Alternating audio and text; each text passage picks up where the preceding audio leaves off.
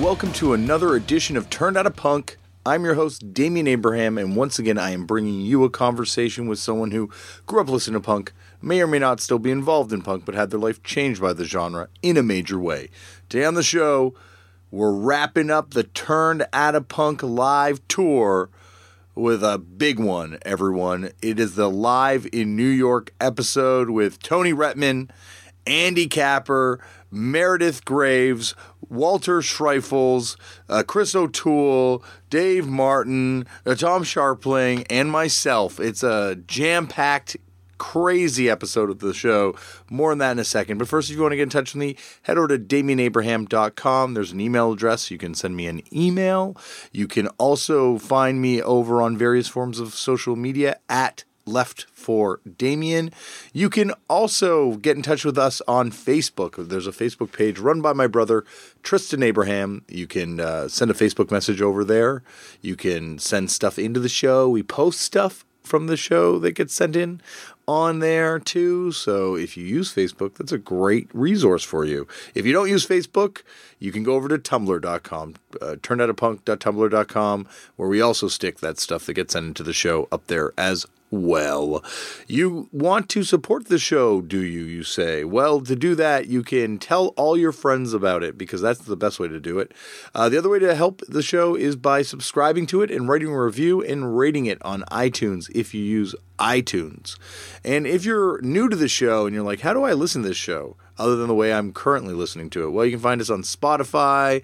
You can find us on uh, um, I think someone told me we're going to be on like that iHeartRadio thing, which is funny because I think that the people involved with uh, the people at Much Music now who fired me. So, fooled you, Much Music. Back involved some weird way, I guess.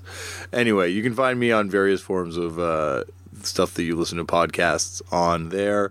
And uh, yeah, that's about it. Also, if you do go over to iTunes and subscribe to this thing and you know, you will see that there are other shows involved in the Turned Out a Punk universe on there. There's, of course, the mighty Oil and Flowers, which is hosted by Buddha Blaze and myself, and we talk about cannabis on that show. There's going to be a new episode dropping very soon of that. There's also Clobbering Time, hosted by Tom Bryan and myself. That's going to be coming out hopefully pretty soon as well. Maybe post Royal Rumble. Who knows? Who knows? Hopefully. Uh, it's been kind of busy over here, as why this show is also late. You will also see on that feed, though, that there is turned out a punk footnotes, which is hosted by Chris O'Toole and myself. Chris O'Toole is on the show this week, and also because these live shows have been so dense with information, we on Turned Out a Punk Footnotes have been calling in the uh, auxiliary members of the team. We've called in Dave Martin and David Up, and Dave Martin is also on the show today. So that brings us to the show today. Today on the show, it is the live from New York episode of Turned Out a Punk. Uh, I did this a few, gosh, now a month or so ago, more than a month or so ago. But it was a unbelievable way to cap off a really fun tour. Chris O'Toole and myself set out from Toronto. We had done, of course, by this point, Boston, Washington, D.C., Philadelphia, and we were finishing up in the mighty NYC. And what better way to finish up in New York City than by having Tony Rettman on the author of the New York Hardcore book and also the author of the Midwest Hardcore book, and just a general fixture in the New Jersey, New York hardcore scene for a number of years. And then you also have to have on Andy Capper, Liverpool expat, New York City resident for some time now, and also one of my best buds in the whole world. And what better way to be in New York than by having a giant argument on stage for other people to watch? So that's what Andy and I do and you will hear it very soon. And then, of course, after that, we had to bring to the stage the legend, the legendary, beyond legendary. What is that? What is beyond legendary? Um, um, epically legendary, I guess. Anyway, Walter Schreifels from Gorilla Biscuits, Quicksand, and I could run through the rest of his bands, but that would fill up the whole rest of this episode. So, you know, look him up on Discogs. He's been in a couple. He's written a couple classic songs in the uh, hardcore punk, post hardcore, uh, alternative, I guess, broadly speaking, a milieu. and uh, he's a genius. And we are talking about Moondog on this show. And if you do not know who Moondog is, you have just found an unopened Christmas present under the Walter Schreifels Christmas tree. Because trust me, Moondog is friggin' awesome. And then after that, we of course have Meredith Graves come back to the show. Probably the, I would say, the most requested part two ever in the show's history. Yep, I would say that's fairly safe to assume. And so we have a great conversation with her. And then we finish off with one of the main inspirations behind the show, obviously also Colt Cabana. But Colt Cabana's not into punk. So he, uh, you know, I want, I would love to have him on the show at some point. He's been on the wrestling show, but you know, it'd be a different sort of conversation than turn to punk. No, we have the main other influence on this show, Tom Scharpling of the best show, coming on to finish up New York City. It's a shame we couldn't have Tom Scharpling and last week's guest, Philly Boy Roy, meet on Turn Out a Punk, but that's why you listen to the best show, so you can hear the two of them meet on there. So anyway, Tom Scharpling is on the show as well to finish it up, and that's what's what's left to say. I'm not going to talk anymore or yammer on about this episode, other than other than to say, you have nothing else to do but sit back, relax, and enjoy. Tony Rettman Andy Capper, Meredith Graves, Walter Schreifels, Tom Scharpling, Chris O'Toole, Dave Martin, and myself on Turned Out a Punk live from, okay, technically Brooklyn, New York.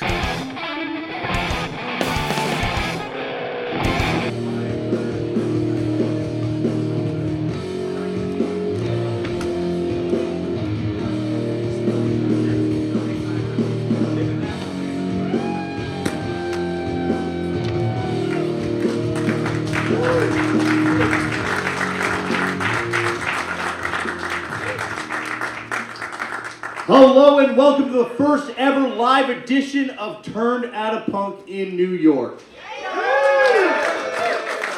It's like uh, this is I've done I've gotten to have an amazing week so far, and I won't punish you with hearing humble brags about the details, but this is the one I've been really looking forward to. There's a lot of old friends coming up on the stage. We're gonna have a really good time. This is like uh, an amazing array of people. If you've listened to the show before, you know these people. These are all the part twos that I've been trying to get to, and they're going to be here now for us to enjoy.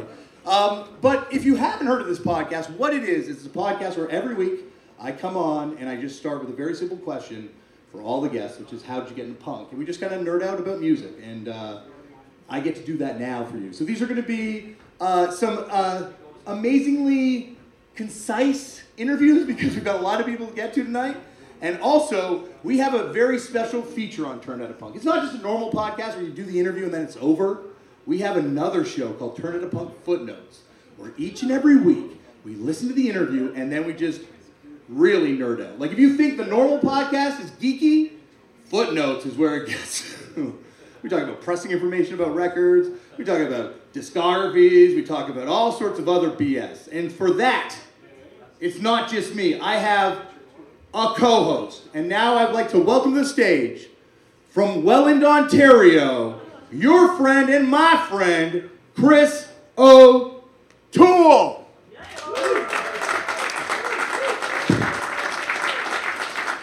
God damn it, Chris, you're always before your entrance music.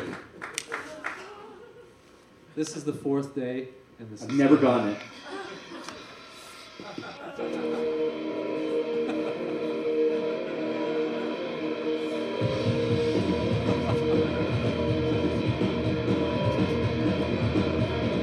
Gonna play it super long too?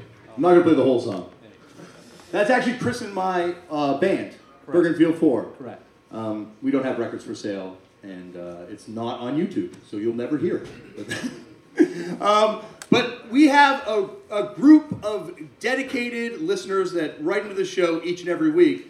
But there are two listeners that write in each and every week that are near and dear to our hearts, and they are now regular contributors and uh, I guess like co-hosts as well. You know, like if Chris and I are the hosts, these are the co-hosts, and we have one of those people here tonight from New York City by way of Pittsburgh, Pennsylvania, the king of the records, Dave Martin.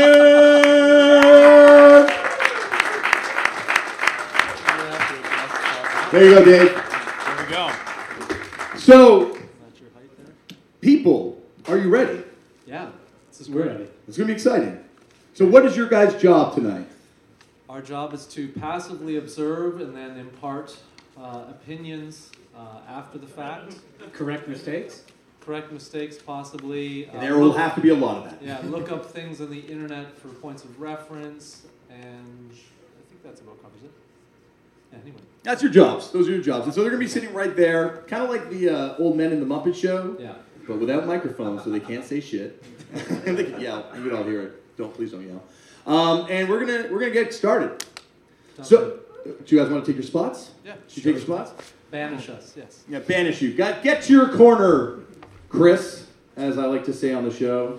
For all your regular listeners, that's our favorite part when I do that. No. Uh, okay, now I'm going to welcome to the stage my first guest, and this is someone. As I said, this is a show of part twos, but I've been trying to do this part one forever, and it's never worked out. This is one of my favorite authors. This is one of a one of one of the one of the great record minds that I've gotten to meet someone that played in the band Chain of Thread.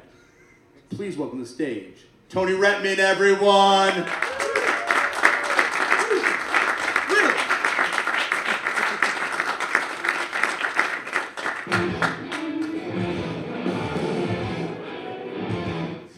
Welcome to the show. Really? Yeah, Anyway. yeah, we'll get to Chain of Thread. Oh, I, I hope be we still do. my fucking heart. All right. So Tony, you are an author. You've written uh, two books now, right? And Uh, three. three, one Ish. One's be coming. coming out. Can we Yeah. talk about that or no? Sure, why not? Okay, okay. Well, well, first, Yeah, sure. let's talk about the first ones you wrote. Okay. You did Why Be Something, That, uh, Why Be Something That You're Not, Yep. which is a amazing oral history of kind of the Midwest, Detroit. Touch and go kind of Yeah. scene. Yeah. And then you did, the, of course, the New York Hardcore book, which came out two years ago now. Uh, yeah, like December 2014, I think. This guy, this guy must know something about this genre. Um, and you did that book, and then you're working on a new book right now as well. Yeah, it's finished up. Uh, it's a same. It's a article. It's a book about straight edge, kind of oral history. Same thing. Uh, they're telling me it should be out summer 2017. Well, I want to talk all about that stuff. I want to talk about the process of writing, Okay. but that is not something we do on this show. I've, I know that. We do the, one thing on this show and one thing only. Mm. And so I'm going to start this one off the way I start them all off, Tony. Okay. Which is, how'd you get into punk? Do you remember the first time you ever came across the genre? Yeah. Um, as you know, I have an older brother. His name's Don. He's 12 years older than me. Uh, he had to share a room with me uh, because my family didn't make much money. Mhm. So uh, I'm sure he was really psyched that he had to share a room with a five-year-old. But um, so he was like a typical '70s suburban New Jersey teen- teenager, like a Peter Bagge character, like flannel shirts and Aerosmith, and, and read every little corner of every rock magazine. Mhm. So, reading every corner of every rock magazine, he found out about punk rock. Uh, he went to college and fell in with like college radio people. This was like 1978. And I remember him coming home one Saturday afternoon with like, to me, it was like a, a teetering pile of records, but it was probably like 10 seven inches. Just still a lot. Um, he just brought out all these seven inches that I never, all I ever knew were 45s in a paper sleeve with a big hole. And these are in a picture sleeve, and they had the tiny hole, and they were on colored vinyl. And I was like, what the fuck is this? And uh, the first thing he put on was the um, the day the world turned day dayglow by the X-Ray Spex. Oh, yeah. and that was That's on like, colored vinyl, right? That's on like. orange. Yeah, yeah. yeah. Um, that was the copy. That was the, uh, exactly when Yeah. you said that. I'm like, that must be the Yeah. So I remember he like put that on like kind of like I had three sisters too, and he put it on kind of like so. What do you think of this? And my sister's just like, this sucks. I'm like, and um, I was just like, as soon as her voice, like Poly Styrene's voice came in, I was like, this is fucking crazy. Yeah. And then, like, I guess because he was like, well, like, he already cleared the room, so I was like, might as well go for broke. And he put on um, Orphans, the Oh, teen- Teenage Jesus and the Jerks. Yeah. And I even, like, I was like seven years old, and I was like, yeah, this shit's great. Like, I was totally exposed to things that I shouldn't have been as a young child. Um, so that was it. Like, and then he became a real big part of. He became a big wheel at the Cracker Factory. Uh, he became a big wheel at the uh, college radio station. He like became the program director, and then like a dude that that was at the college radio station then moved to L.A. Mhm.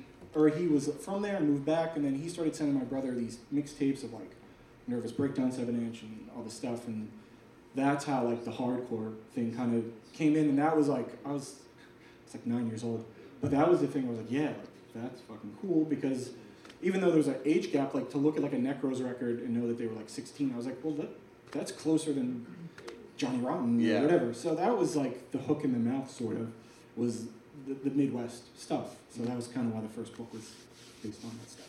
That's awesome. So where did you kind of go from there? You're like nine years old. I guess would you were you able to go to shows? Uh, eventually, my mother allowed my brother to take me to see um, Black Flag. It was the day before I was I was 11 years old. It was the day before my 12th birthday, so I try to say it's my 12th. It was on, I, I try to say I was 12 to make it sound more normal, yeah. but it's actually I was 11. Wow. Um, and it was Go Black- with eleven, Tony. Don't do like that's. I'm, I'm already Now. weird enough. Like I don't need to be like, so I went to a show when I was 11 years old. Be like, fucking weirdo, get out of that here. That whole extra day really makes a difference. to me. Um, so yeah, it was a Black Flag, Saccharine Trust, and October Faction. Not necessarily a hardcore show, but a show nonetheless. well, yeah. What was your take? Like you I obviously heard Nervous Breakdown. confused. Yeah, because you've heard Nervous Breakdown. Yeah. Were you familiar? And I heard My War Okay, before that and all that stuff. And I kind of, I've, I've talked about this before in other interviews. Like, you know, fanzines are sort of like comic books to me. Like, my brother would bring them home, and I look at the pictures, and I was like, oh, that's what it's going to be like. Like, I'd see like or the back of the Negative Approach seven. It's like, oh, it's going to be like that. and then I go and like October Faction is just like, wow, like this long ass jam. And I'm like, I don't get this. What's going on? And um, Bla- I mean, I'm not dissing it. It was great, but it was totally over my head. Yeah. But well, then- like the bum out. That's like the beginning of the bum out. Yeah, like. Rollins came out in the shorty shorts, and I was like, what the fuck? Um, but the next week, Was there actually, sorry, before I Yeah. let you gloss over, was there a lot of violence at that show? Like, what was the crowd like? at that not show? really. I was expecting a lot of violence, and they, I, I remember like standing on like a, a folding chair and like Mhm. watching the pit, and like I was sort of like, man, that's not really that scary. Yeah. But to go ahead, the next week there was a show at a place called the Court Tavern in New Brunswick. There was like an all age, it was an all ages show, and like JFA played, but then like all the bands that played underneath him. It was actually Sun City Girls played too, which is pretty weird.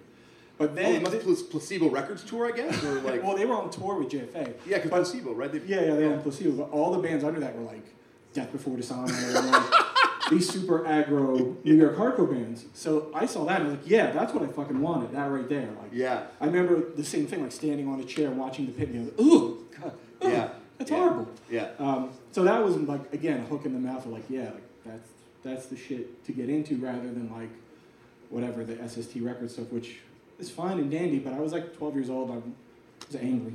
So your brother's bringing home the fanzines. Are you going to the store and buying your own records at this point, or are you still kind of listening to what he has? I didn't go out and buy my own records until he moved out of the house, and that was kind had of to. yeah, that's where the divide kind of happened because he moved out and he wasn't kind of guiding the way in, in a way. Yeah.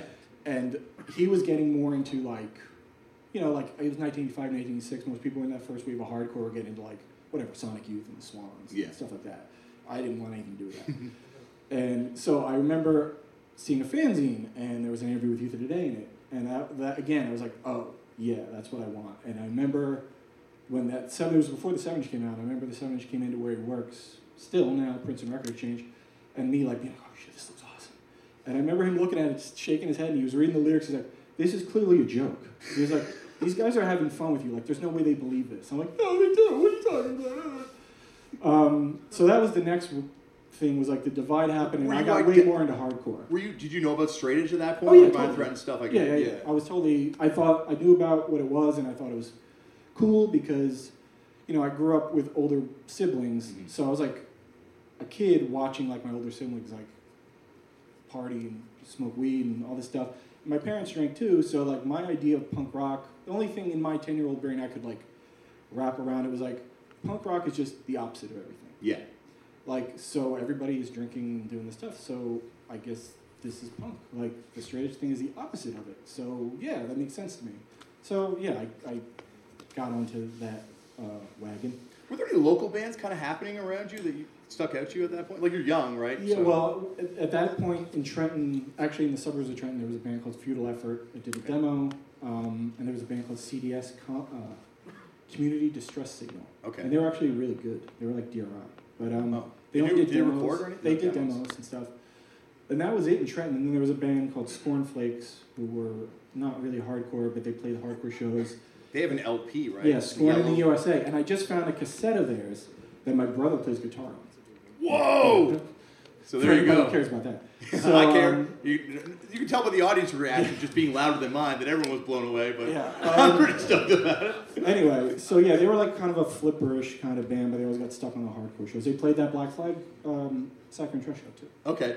But that was it. I, of course, there was AOD and Bedlam, Yeah. but they were like north north of us, and there was the mother record scene, but like nobody, honestly, nobody cared about. That's that just like stuff that. I find that amazing. Like, I, I talked to Terry T. Shout out to Terry T.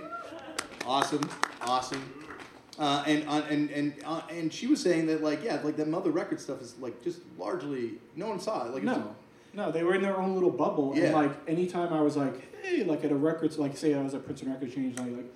My brother was like, "Hey, what's this? Is this cool?" Like, "No." And I'm like, "Okay." I'm gonna put that." so it was always like partners in crime. yeah, or, uh, you're throwing Works. down thousands. There we go. Yeah. That was the band you were trying to think of, Terry. Yeah. Throwing down thousands Yeah. of dollars of Well, records. Partners in Crime actually was this record, like the radio station that my brother DJ'd at, like me and a friend of mine would always pull that record out and just laugh at it because it looked so stupid. And we actually smashed it with a hammer. Like we smashed like what could be like a mortgage payment right now. yeah, Like, can you imagine that?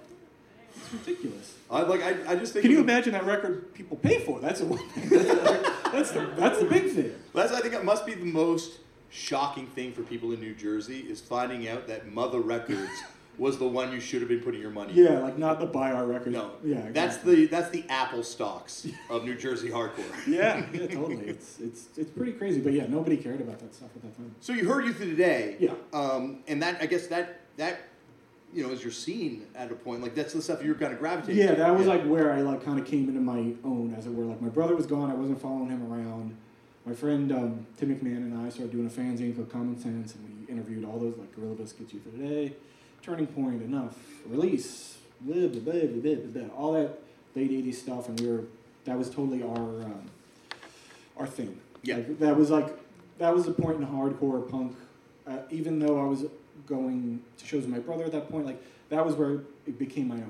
Like I like had a zine and I was you know doing unconscious networking. What was the first? Like. What was the first show like that you went to? Because that's like you, you always hear about that, and you, you, it's in your book too, in New York hardcore. That that was like the birth of a new scene. Oh, totally, in, yeah. In New York. So what was the first time you got? Like saw Youth yeah, of the Day. like Youth of Today Uh, or any of the bands from that kind of I saw Youth of Today at uh, Radnor High School in Philadelphia. in like a, a Like a high school gym, yeah. How how like a, seeing them in a gym. That's fucking awesome. I don't think Wal- Walter. I don't think was in the band by then. And then they played at Club Pizzazz in Philadelphia. Okay. With Side by Side. That was when Gavin was in the band. Um, and yeah, I don't know. And then I don't think I saw Bold until they played City Gardens. There was like a show Youth of Today in Bold that was right when they when they broke up and they reformed and Yeah. Sammy was playing drums. And that was a fucking that was an amazing show. Like still to this day, like people are like, what are the best live shows you ever saw? Yeah. Youth of Today, the No Neck Blues Band, uh, like this totally weird array of like Yeah. uh, William Hooker. Um, so yeah, that show was amazing. Well, that's the thing is you've got like a, a really diverse taste in music. Like, when did that come in? I guess your brother was probably Yeah. on that a little bit. Yeah, I mean, there was always stuff like I was always the one person that was like, oh, like this is cool, and everybody like, no, like, I, yeah, we'd be driving in a car and I'd be playing like Jimi Hendrix and to a hardcore show and be like, turn this off, this is crap. Ugh.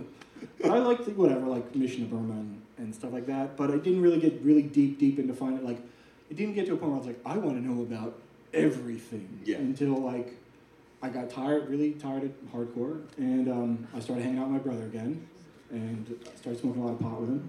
And then he started playing me like he would get me high and be like, "Hey, listen to this. What's what is it? Amon Düül." And I'd be like, "This is fucking amazing. Yeah. Like, it feels like a buzzsaw's going through my head. This is awesome." Was it a big deal breaking straight edge at that point? Oh point?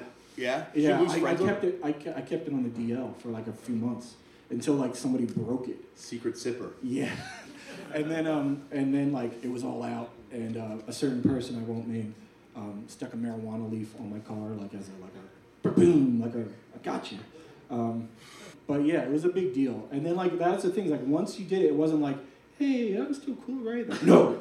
And like you were just relegated to like you're with the other dirtbags over here. So don't don't don't bother coming to our shows again. Like, so yeah, it was a it was it was a big deal. It was ridiculous, but it was a big deal. Yeah. But it wasn't like the thing like a few years ago where there was like the list of edge breakers or whatever like that. I luckily website. broke Edge just after that Well, website folded. You knew what you were doing. I know. I'm like, I'm gonna wait till this website folds, and I'm gonna start roll. I'm like You're like rolling a- the joint, waiting for it to go dark. And I'm like, oh fuck, Yeah.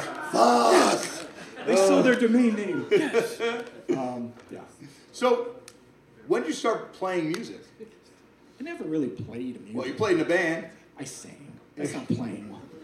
Um, I oh, think- oh shit! Sorry, I forgot who I'm talking to. Ah, professional musician here. Sorry, Performer. performer. Yeah. When did you become a performer? Uh, well, there was that band, Chain of Thread, and whatever. What's the deal with that band? Tell me. I don't know. Like No. every every year, somebody comes up to me and I'm like, "Did somebody? Are you? Is Allen Funt around here? Like what? Who's like? No one gets that reference, by the way. Um, like somebody will come up like, "Yeah, I really like that band. I have the seven inch." I'm like, why? Like, and it's not like I think it's bad or anything. It's just like such a blip. Like, there's so much other cool shit. Why that? Um, But that's what punk and hardcore is. Like, it's all of us fixating on these Well, blips in people's lives. I understand that. I understood that perfectly when like you know when I started to get really into weird like non-punk records and you would track a guy down who did like a rec- like a solo record by Yeah. himself and you go to like some pl- place in suburban New Jersey and be like, "Do you have any more of your records? I looked at your address on the back of this record." and the guy would be like, uh, "Yeah, here." Like like he's giving you old shoes. Like, Yeah. yeah, just take these records. And they always were weird about it. I was like, "Hmm, "What's so weird about that?" But then it didn't make sense to me until like, "Hey, I like Chain of Thread." What? You're, Why? you're finally that outsider folk guy. Finally. Good thing I made those hand painted covers. Good Um, thing you did. um, but yeah, I mean, whatever. It was a band that it was basically me with the guys from the band Mouthpiece backing me, Yeah. and it was like Swizzy kind of DC rock hardcore stuff. And we played like six shows. We played with all the that whole like it was like those flyers where you could just like change the date. it's the same lineup, like Lifetime, Dead Guy. Like we played with all those bands, and nothing too exciting. I would- Like yeah, we played with like all the New Jersey bands. We played with Grey House. I think we played with 108. You know, As one would at the time. exactly. Yeah. Want to like again just change the fucking um, date and that's it. But whatever, we did that. We did a demo. We did a split seven inch. Um, that was it. And then I broke Edge. And then we had to break up. The sellout that ended the band. Yeah. I know. That, I was hoping Fucked Up would make the same decision, but I'm last no. But I did a classic. We did a classic move where me and the guy who was who broke Edge started another band, and we were called Mardo Fox. Whoa, did that band record? No, thank God. That was like our being like, we're weird. Wow, we just found out about the Velvet Underground. It was fucking gar. It was horrible. We played with like horrible bands too, like fucking Floodgate and Indian Summer and shit like that. Well, um, okay. Floodgate, So, no double offense seven inch. to anybody the double that- Floodgate seven inch is a classic. You It's think got, so? It's got that rest at bodies, bodies rest in motion and at rest. at vi-" I'm probably screwing up the lyrics, but Okay. we can all join in now and sing the song. You say so? Okay. You say so? Okay. Well, Tony, we got to talk about books. We got to talk about so much more, but I think we're gonna have to save that for a part two. You're gonna Sounds come back good. for part two? Uh, yeah, of course, Dude, sure. thank you so Thank much. you for having me. Please give it up for Tony Rettman.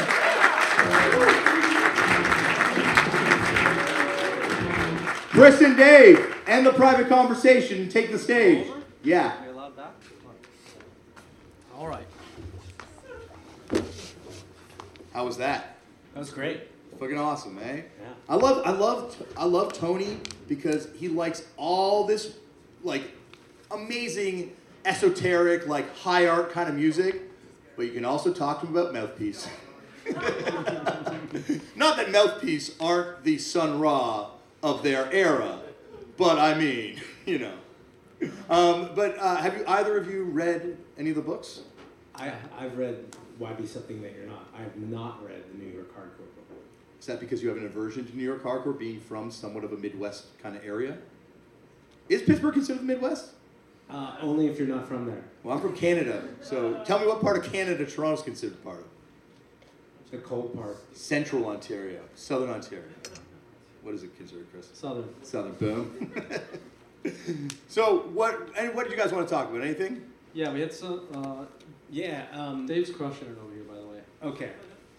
Well, i- i- um, I have a name for for uh, for his new book. What's his new book called? I'm a person just like you. Oh, that's good. Just saying.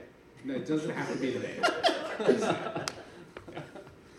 Okay, next.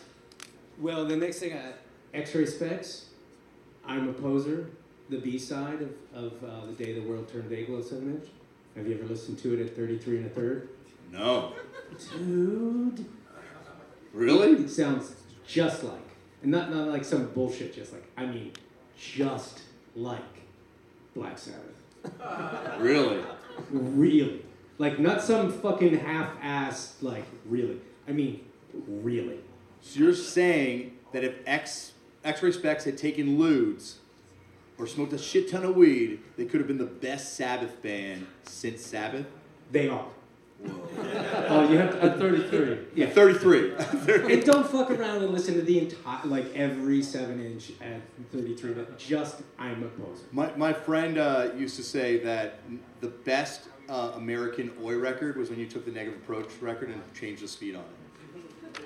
It was the best American Oi record. he was from Scotland, though, so don't worry, America. I love your Oi.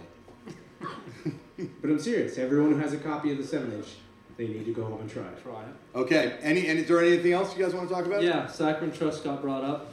Crazy show, but uh, Paganicons Essential, SST. hmm But uh, we don't need freedom. Maybe one of my favorite songs lyrically ever written. I don't think we've ever talked about Saccharine Trust, you mean? Surprisingly, maybe not. Yeah. That's okay. And if you took the whole SST catalog, right? How many records do you think put out? Hundreds?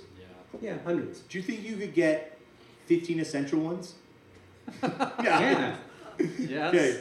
You're like picking blindly, you could get 15 essentials. Like essential essentials? How many Yes. Sonic Youth records are on there? Four? Dinosaur Jr., there's. well, if you uh, Two? You, you know me, you can only count like the records, like new records that they made for SST, Yeah. and not the reissues. not reissues. I, I agree. That's my rule too. So okay, maybe just maybe 25. Just two, just two Sonic Youth. Just two Sonic Youth records. Okay, Yeah. two Sonic Youth records. How many Husker Du records? Four, I think. Well, I mean, are you Metal Circus is not a full length record, but you oh, have, okay. but it is essential. Okay, we'll, we'll, okay, we can put that in there. Trust. 'Cause I All think the I don't think we're gonna get to 15. All the You're black flags. crazy. I don't think We we're could gonna get to fucking fifty. I all know. I, my feeling is that as a kid, I would buy an SST record every time because I'd be like opening a pack of baseball cards. It's like one day I'm going to get the good Black Flag record out of this, and I'd buy like oh it's like October Faction or the Greg Ginn solo band or like some other bullshit. Okay, first- and I get it home and I put the needle on. I'm like I lost again. So okay, wait. It's like lottery up- tickets. Okay, but let's go back to Greg Ginn. Gone. Relevant to this discussion because Scornflakes, the rhythm section, uh, Scornflakes, Sim Cain and Andrew Weiss were in Scornflakes. Then they joined Gone. Both of those Gone records are essential, and they were unreal live. So you're saying I have to go back and re-listen to Gone because I did buy a Yes. Gone record for thirty-three dollars at HMV, and let me tell you, at fifteen, it sucked. No, the Gone records are great. Okay, well I'm gonna go back and revisit Yeah. them. Uh, And I- then, and after Gone, you know, they joined the Rollins band. Well, there we go. So there's Ooh. there. So Ooh. so it all comes back to Scornflakes. Yeah. That's the root. Yes. That's the root. Yeah. Okay, well, Okay. Thank we're, you. We're gonna back to the back to the back to the uh, the think tank as we like to call it, and let me welcome to the stage my next guest, one of my best friends in the world, the person I'm most frightened about what he's going to say into a live microphone. Let's hope he hears this because I can hear his voice and he's chatting away backstage. Andy Capper.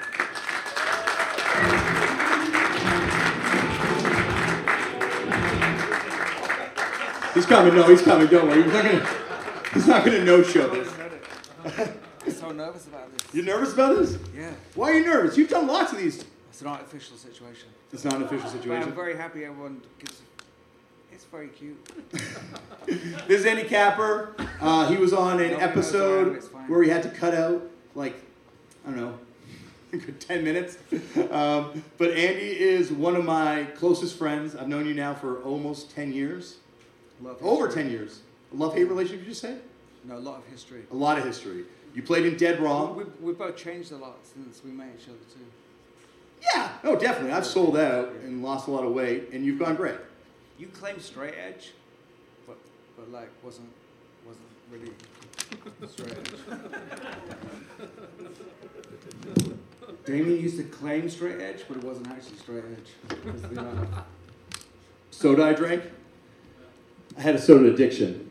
I was up to He six. was on anti-anxiety medication. I was on tons of anti-anxiety pills. Claiming like like straight edge. Oh my like, gosh, this is gonna get into a hardline discussion. Andy, if there's any person who's gonna give a definition when, of when straight you edge, changed it to cannabis, it was like uh, was a relief. yeah, you were Like weight was lifted, a giant weight. You still know, talk about wrestling a lot though. talk about wrestling a lot, a lot more wrestling. I know you hate wrestling. You talk you talk about- to me about it all the time. I talk about you. You made me watch it in my own fucking house I for did. two hours. Like it's my house. Turn this shit off. I don't get what it is. It's a masochism. It's a weirdness. I understand if you're into hardcore for your whole life, then masochism and sadism come into your life. We But like, look, yo, Andy, watch this thing where a guy drives a fucking like, refrigerator through his head. I just go, why are you making me I was trying to get Andy to help me make the, beyond. the deathmatch documentary that I made this I'm year. like, no, stop talking. And I to showed it to him, and he's just like, Who loves that? Who likes wrestling? I'm English, sorry. We have Big Daddy and Giant Haystacks. Yeah, you know And what? They have cats who haven't had a job in their entire Oh, it. now you're just reading the YouTube comments on that video, Andy. No, these are like, that's the thing about these group. It's a diverse group of people. I don't like talking about it. I know you don't, but you're the one who brought it up. As soon as I walked on stage, in case you got into it.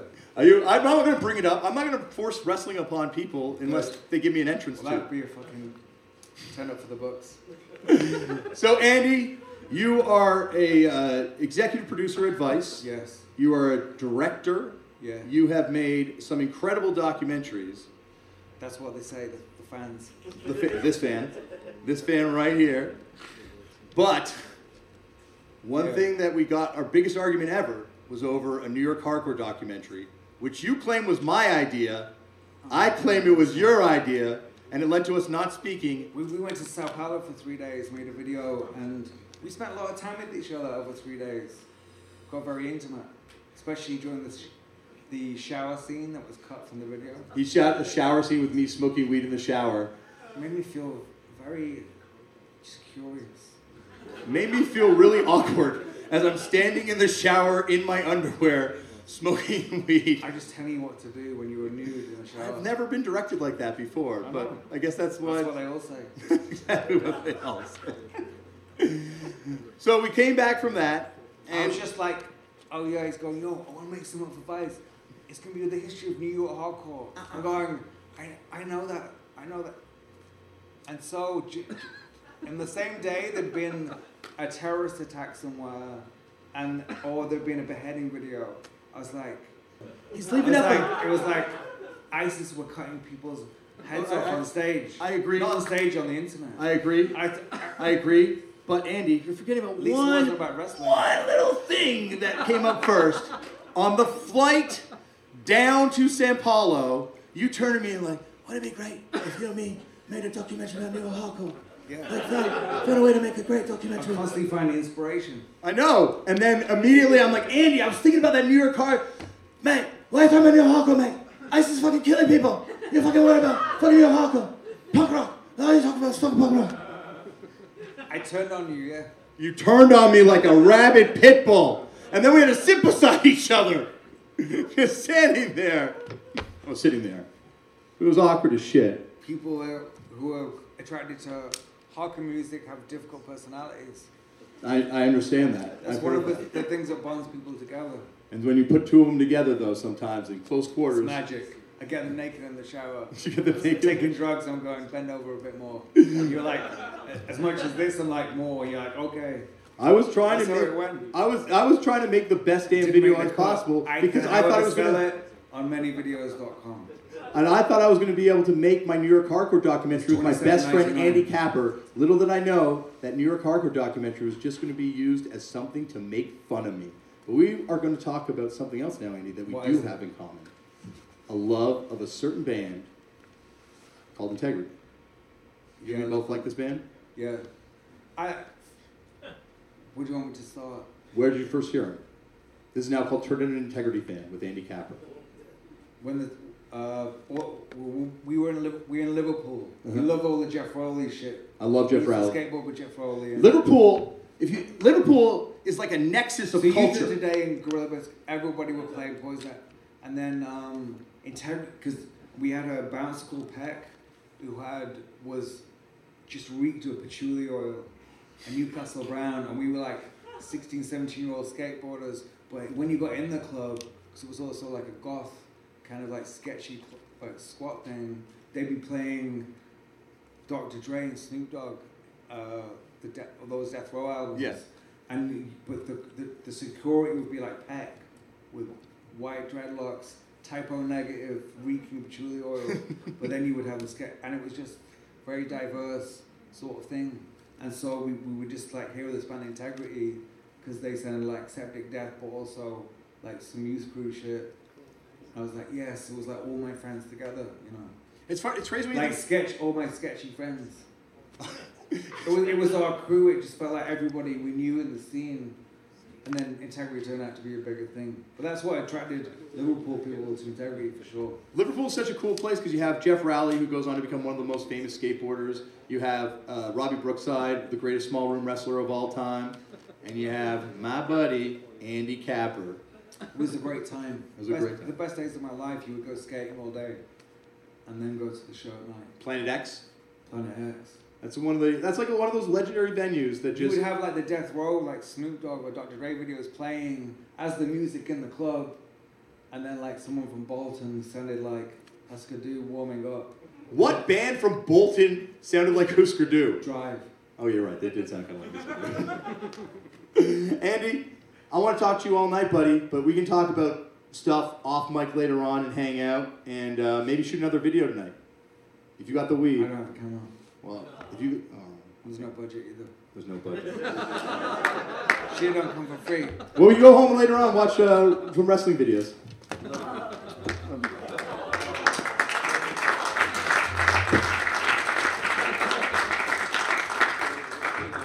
That was like the most like I've, I've definitely kissed other guests on this tour afterwards, like you know, and but that was like the most like like that was like kissing my like my my child or my wife. Like it was a very loving kiss right there. So um, before I get too wistful, Chris and Dave.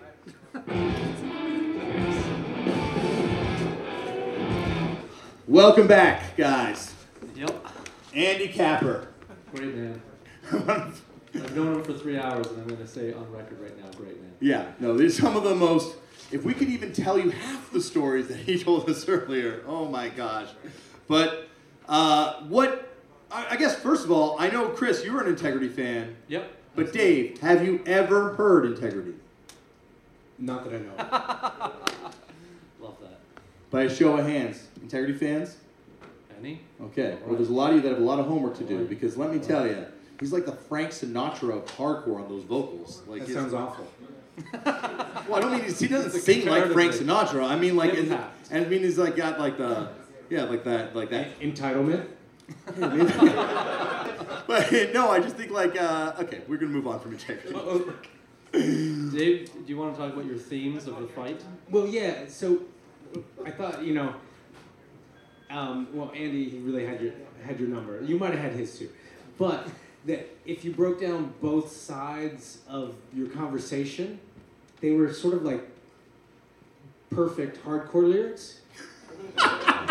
you know, sort of like like I can't believe you're so wrapped up in the scene. There are greater problems in the world, you know. And then and then you you the flip side, sort of like you know like we used to be brothers. You let me down, you know. So so yeah, it was it was, it was about the most hardcore moment that's ever happened on this stage. For the record, it wasn't like we were having this really serious conversation about world events, and all of a sudden I'm like, "Yo, we should do a hardcore documentary. that would be fun." We're like having like this fun, jovial conversation. I sit down. Anyway, it's like a traumatic experience for me, as you can tell. And if Flying does that to people. Flying does do that to people. It's like, it, I think if bands could find a way to just teleport to shows, they would stay together a lot longer. It's the travel that kills them. Yeah. I got really morbid. I'm sorry. I don't mean like literally kills them, like maybe in horrible things, but like I mean like the travels will make you. It pickles your mind eventually. You know that, Chris. You've been on. All You, and I have been on tour. Chris has done all the driving for the past four days. And Why he- is that? Why? Because I don't know how to drive.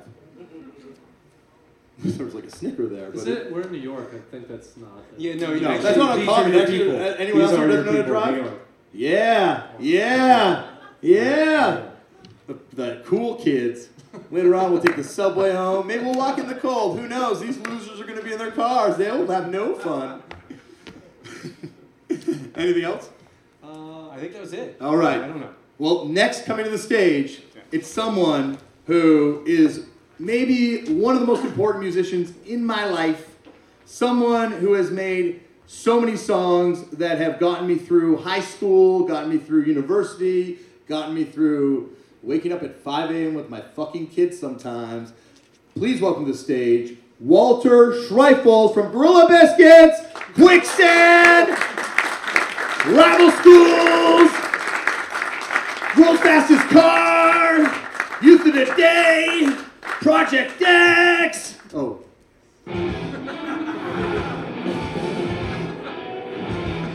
Walter. Not finished yet. No, I'm not. No, I left off a bunch, but I left off one band in particular that I really want to talk to you about today because Walter's been on the show before. Yeah. And uh, I think you will agree, probably the best experience of your life. It was great. It was great. It was probably the bre- best. I said breast.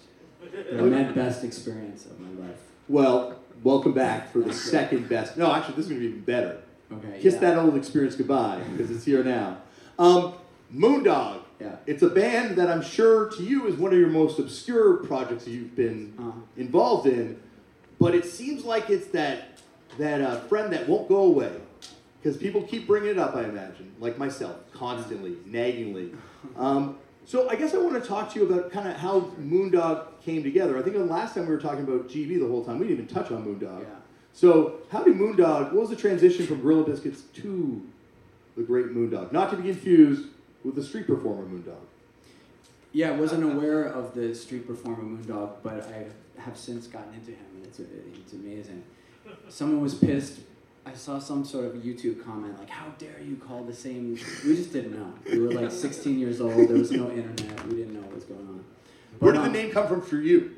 There was a, uh, a spot on um, Second Avenue between Seventh and Eighth Street in the Lower East Side. That was um, the first appearance of uh, a vegetarian hot dog place, Oh. and we were new vegetarians. And the hot dog was was there, and we could eat it. It was vegetarian, so we would go there all the time. The place was, was called Moon Dog, Oh, okay. so we named it after that. So they are the ones to blame for taking the name for the street performer, maybe. I guess so, yeah. um, but it was um, it kind of took shape from. Uh, I wrote, I was writing the lyrics for Gorilla Biscuits, so I made a tape of the lyr- of how I thought the, the, it should be sung Mhm. as a as a, a guide thing for um, for Civ, the singer. Infamously called Walter Sings the Hits Walter now as a the bootleg. hits, Yeah. Can you reveal the bootlegger? Uh, Steve Aoki Steve Aoki confessed. confessed. Yeah. He has a Gorilla Biscuits back piece tattoo.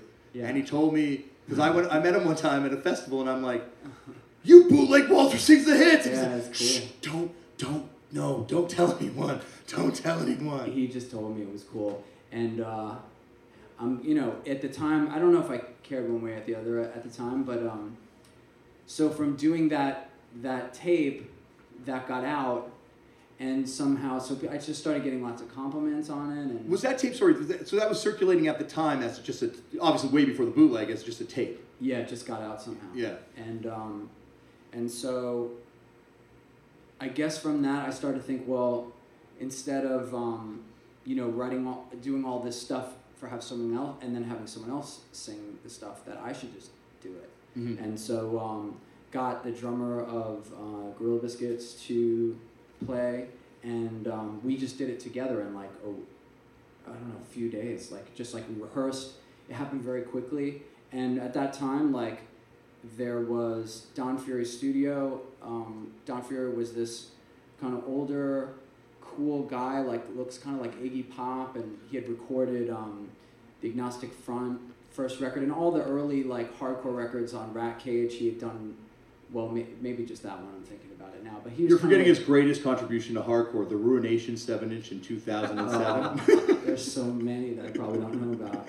no, you're not. Don't worry. You're not missing out on anything on that one, Walter. But um, he's he's just great, and we had a great rapport. So it was very easy to at that time just go to his studio and come out with something awesome. And things were just happening quickly. So like Project X happened that way, Mhm. Moondog happened that way, Judge happened that way. It was just like us calling him up and saying, "Hey, let's record."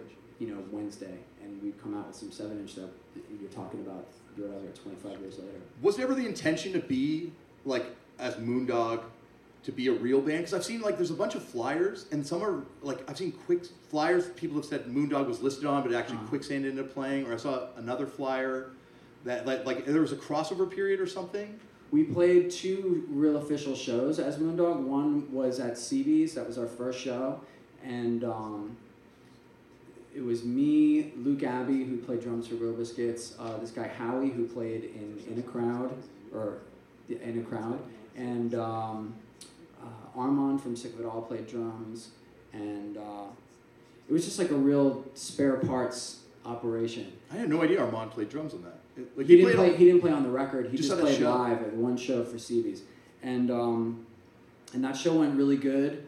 And we played one more show, and in that time, just some time went by, and then it was uh, Sam Siegler, um, Sergio Vega, who ended up being in Quicksand, and Tom Capone. Oh, Tom Capone was in the live band as well. So then it was the three of us, and then Alan Cage saw Quicksand playing, and this was at ABC No Rio. This was our second show, and um, and then Alan was interested in joining the band. Somehow put the word to either Sergio or Tom that he wanted to join, and Sam had to leave because you know maybe we're getting into the woods with this. uh, No, know. hey, what? You're getting out of the woods by nerding out about Okay, I don't know, quicksand? I It's okay. You're in the right woods still, Walter. Okay, cool. So I'll just I'll keep going with it. Yeah. Um, but uh, and so Sam was in Judge, and Judge didn't want him being in multiple bands, and Really? so the judge? I've always so judge was a serious, like not a serious. I mean, I like think they were ambitious serious. at that time. They were ambitious. Okay. at, at that time, and uh, so he um, he had to leave anyway. So then Alan came in, and then that became. It just didn't seem like Moondog anymore because Moondog songs were maybe me and, and Luke, and now Luke wasn't even in the band, and it just wasn't it just wasn't the same thing. We started writing some new stuff that didn't really fit with that old stuff. So then it just kind of got shelved, and then Quicksand took off, and then I didn't think about it for some time until Quicksand's record came out on uh, Polydor Records, which was a major label. And at that time, someone made a bootleg of that Moondog tape with uh, Quicksand's like one sheet, which is a, a, something they do in major label uh, world, where it would be all this cheesy stuff about your selling points and You don't have a lot of say in what's on that. yeah, it's sheet. just really corny. And um, so the front cover was the T-shirt design, and the back cover was this, you know, thing that made Quicksand look like this real cheesy sellout band. That's also the insert design on the "Where All the Children Now" comp, right? That that. Yeah, that's where they took it from. Yeah, Okay, yeah. yeah. So we were on that compilation as Yeah, well. yeah. And the song, the only song that I really completed on it was maybe that expression, Mhm. which um, was kind of inspired by uh, Power of Expression by Blast and uh, Express Yourself, which was the Madonna song at the time, like kind of going in between those two ideas Wow. of expressing. So I guess that like Moondog to me is always like the it's like the perfect bridge, I guess, because it is the bridge Mm. between Gorilla Biscuits and Quicksand. But even sonically, Mm. uh, what are the influences that you're kind of getting in now that would lead you to kind of leave the, the Gorilla Biscuits stuff more behind and go towards the more of the Quicksand stuff? What were some I of the things? think at that time I saw that in the scene that we were in, it had gotten to a point where there was a lot of violence, like a whole new squad had kind of come in, and um, CBGB's wasn't like playing, doing uh, matinees, I think, for some period of time, or just the scene had obviously kind of run out of gas to me, and that something new had to happen, and um, I saw that happening at ABC No Rio, and with less predictable sounds, like wanted to not the, the formula of you know the youth crew New York hardcore sound had become very um, easy to reproduce. Mhm. So I wanted to look for things that would take all the good parts of that and add new parts that would not fit the mold. And it wasn't hard to make it sound really different by just doing a few things. But it's amazing how Quicksand upset the balance in hardcore in a weird way, and like brought in, like you like you said, it did what you wanted to do. It brought in a new scene. And was there resistance from people? Like, how do people react to Quicksand? Because I know there's a famous quote by Jamie Hatebreed, and I brought it up to him on the podcast before, and he subsequently he's like, no, I don't. You know, I was the Uh, I feel silly about saying that back then, blah blah. But he said that he, Hatebreed was inspired because he felt that Hatebreed was hardcore, and Quicksand being called hardcore was counter to what he thought hardcore should be, and so that's why he started Hatebreed. So Quicksand is Is that, a, responsible. is that a good thing? Like so? he, he no, it he wasn't cool, stoked on Quicksand. So he did it as an anti as a diss, kind of Okay. not a diss, but like it's just like it was his like no, this is hardcore. That's not hardcore type Oh, thing. Was that a reaction you encountered? Because you guys are a very different sounding band. There's other bands doing new things at that point, but you know, Right. and especially coming from Gorilla Biscuits, So Hatebreed wouldn't exist if it weren't for me, in a way. hundred percent, according Okay, to so- Victory Magazine, Vault issue number Okay, two. So you're, you're welcome. um, But it's amazing because there's so many bands that wouldn't exist. Like by the same token, like it's arguable that Alexisonfire might not exist. Like it's, it's like you know, Hatebreed, Alexisonfire, fucked up, like uh, Give, like all. It's amazing, like the the breadth of stuff that's kind of inspired and not necessarily trying to sound like Quicksand in the traditional way. Like Yeah. sometimes just reacting to it. in the I think it's just the feeling that was going on at the time. So, in that New York hardcore scene, which still people talk about in New York hardcore, you say New York hardcore, and it's like you get this image. I mean, I don't know, but most ninety nine point ninety nine people don't give a fuck about it. But for the people that do, it's like a big identifiable idea. I would And say so it's the only. We talked about this earlier today. It's the uh. only name brand. Like you know, you talk it's a about name brand. Yeah, like N- New York hardcore, and you immediately know it's like a trademark. It's like a logo. You know what if you're into punk. You know, Yeah. you ask your parents, they do not know fuck you're talking about. Trust me, do not bring it up over the holidays. Yeah, they they uh. So I think that that Moondog and the stuff that led to Quicksand was just there was so much really cool things with New York hardcore hardcore because of just not necessarily what it means now or what it you know connotates in your mind when you say it now, but at the time it was um, just like a group of people getting together that had um, there was a lot of diversity and, and people the same age looking for the same things. And i think once in a while like scenes just kind of get together and there's an energy and a power that comes from that. And then you know that convergence. And then it's people all of a sudden figure out that it's really cool. And then it lasts and it's cool for a while until something fucks it up and then people find different things to do. And i think having experienced that cool part i just kind of took that energy but not necessarily not necessarily well me and my friends i can't say that i thought of everything but um, that we um, had the idea to take all the good parts and kind of launch it out into the unknown and there was no idea to think like we're going to become a big popular band and be doing really cool podcasts at some point in the future. We were just like Dare to dream, our Walter. You gotta dare to You dream, know, i mean? This is just this is just icing a cake for, for me We've already established that it's the greatest experience in some people's lives. yeah, like I never thought I would ever get another chance to do something like this again. And I told you, buddy. it's I just told you. I wasn't going to leave and it's just like you, you know. Wherever so you go, pays off. Walter, I will find you. The work pays off.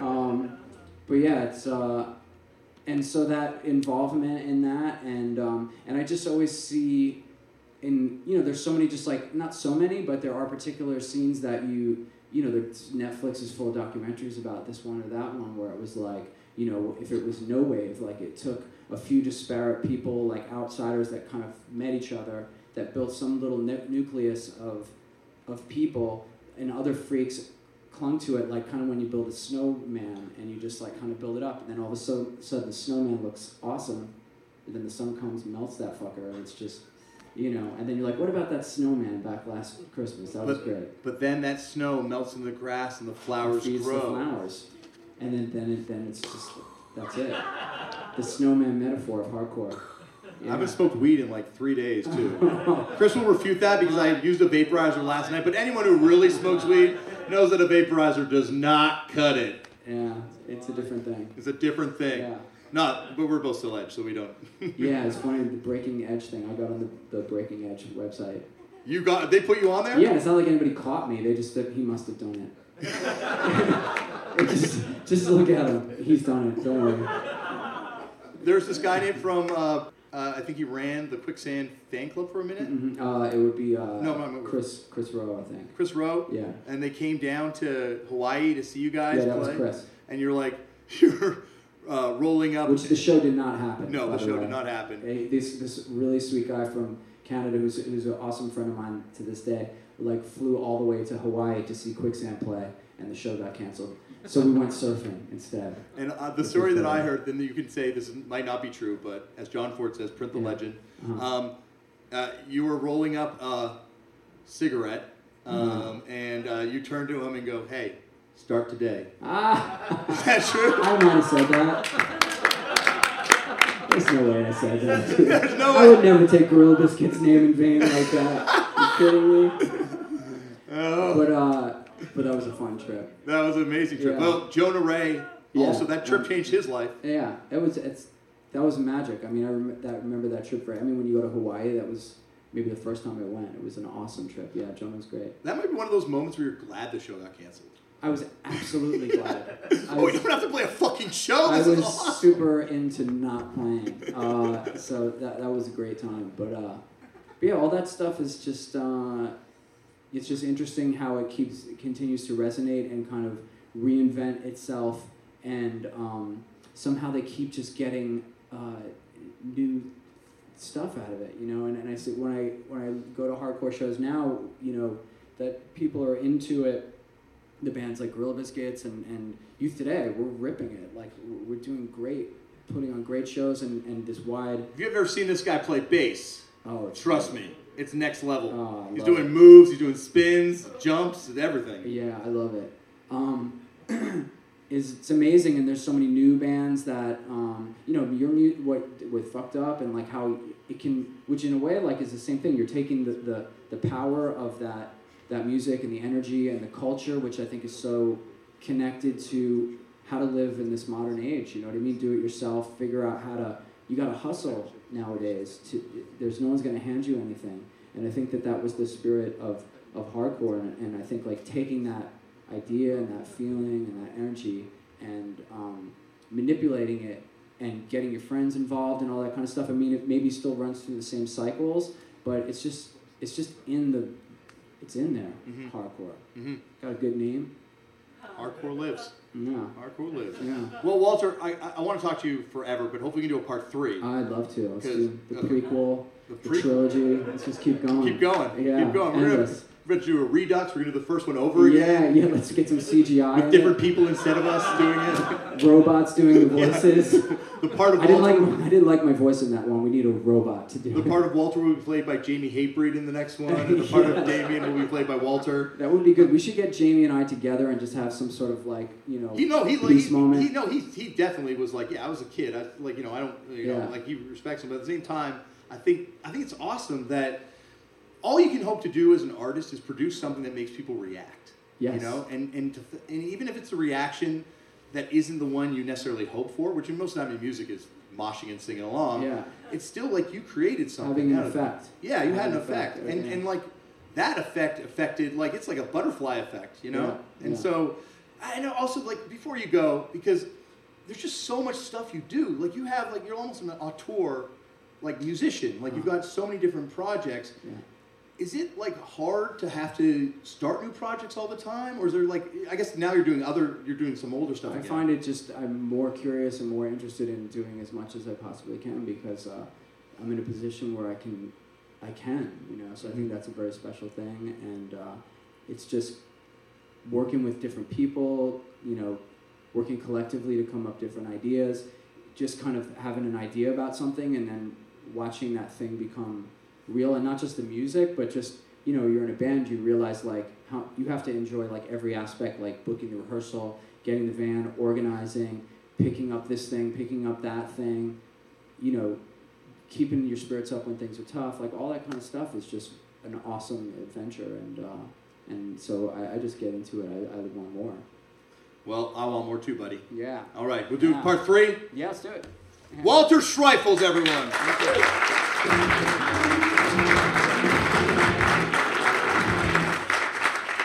Chris and Dave. Where's the theme music? That was the theme music. We only played the the. Oh.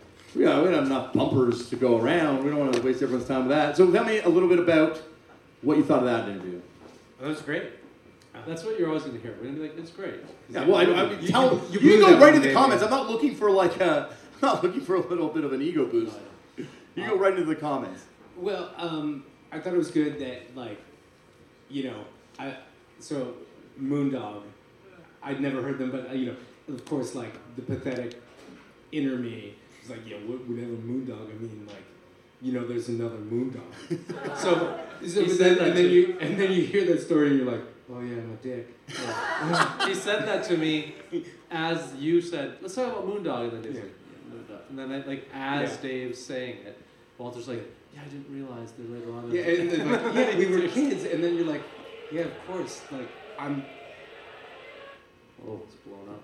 Ah. Um, So yeah, I- I'm a dick is kind of the theme of, of that segment. Well, no arguments here, Dave. No, I'm just kidding. Chris. I was just going to tell an anecdote. Well, first of all, thank you for Hatebreed, but also on the back of that, um, I have an anecdote because uh, Damian, the first time you met Walter, maybe Very maybe first. not. No, no, no, no. That's the first. Chris. It was. Oh, 100%. Well, I, I, you you were a very uh, excitable young man, so I thought maybe you had tr- at one point in time. How patronizing. Young man, dude. when You're you were, same I'm talking at like Warped, I thought Warp Tour one, you probably had tried to talk to him or did. Is No, no. I Warped Tour one. I saw him play, Yeah. and uh, it was awesome. But uh, he did not mingle with us commoners. I had to. I had to meet the Swingin' Utters and Tilt instead. Oh, well, not bad. But uh, the first time Damian met Walter, I was sort of central to that meeting. But uh, I also want to tell the anecdote of like how pathetic I am as like a record collecting nerd guy. Uh, Walter signed an original copy of Quicksand Slip for the nerds, and also uh, a bootleg copy of Project X, which I feel shameful to own to a point. Damian has an original, which Walter signed. Uh, but I got Walter to sign for the very first time a copy of the Project X and the Quicksand in my driveway. And I do not live in New York. I live in Welland, Ontario.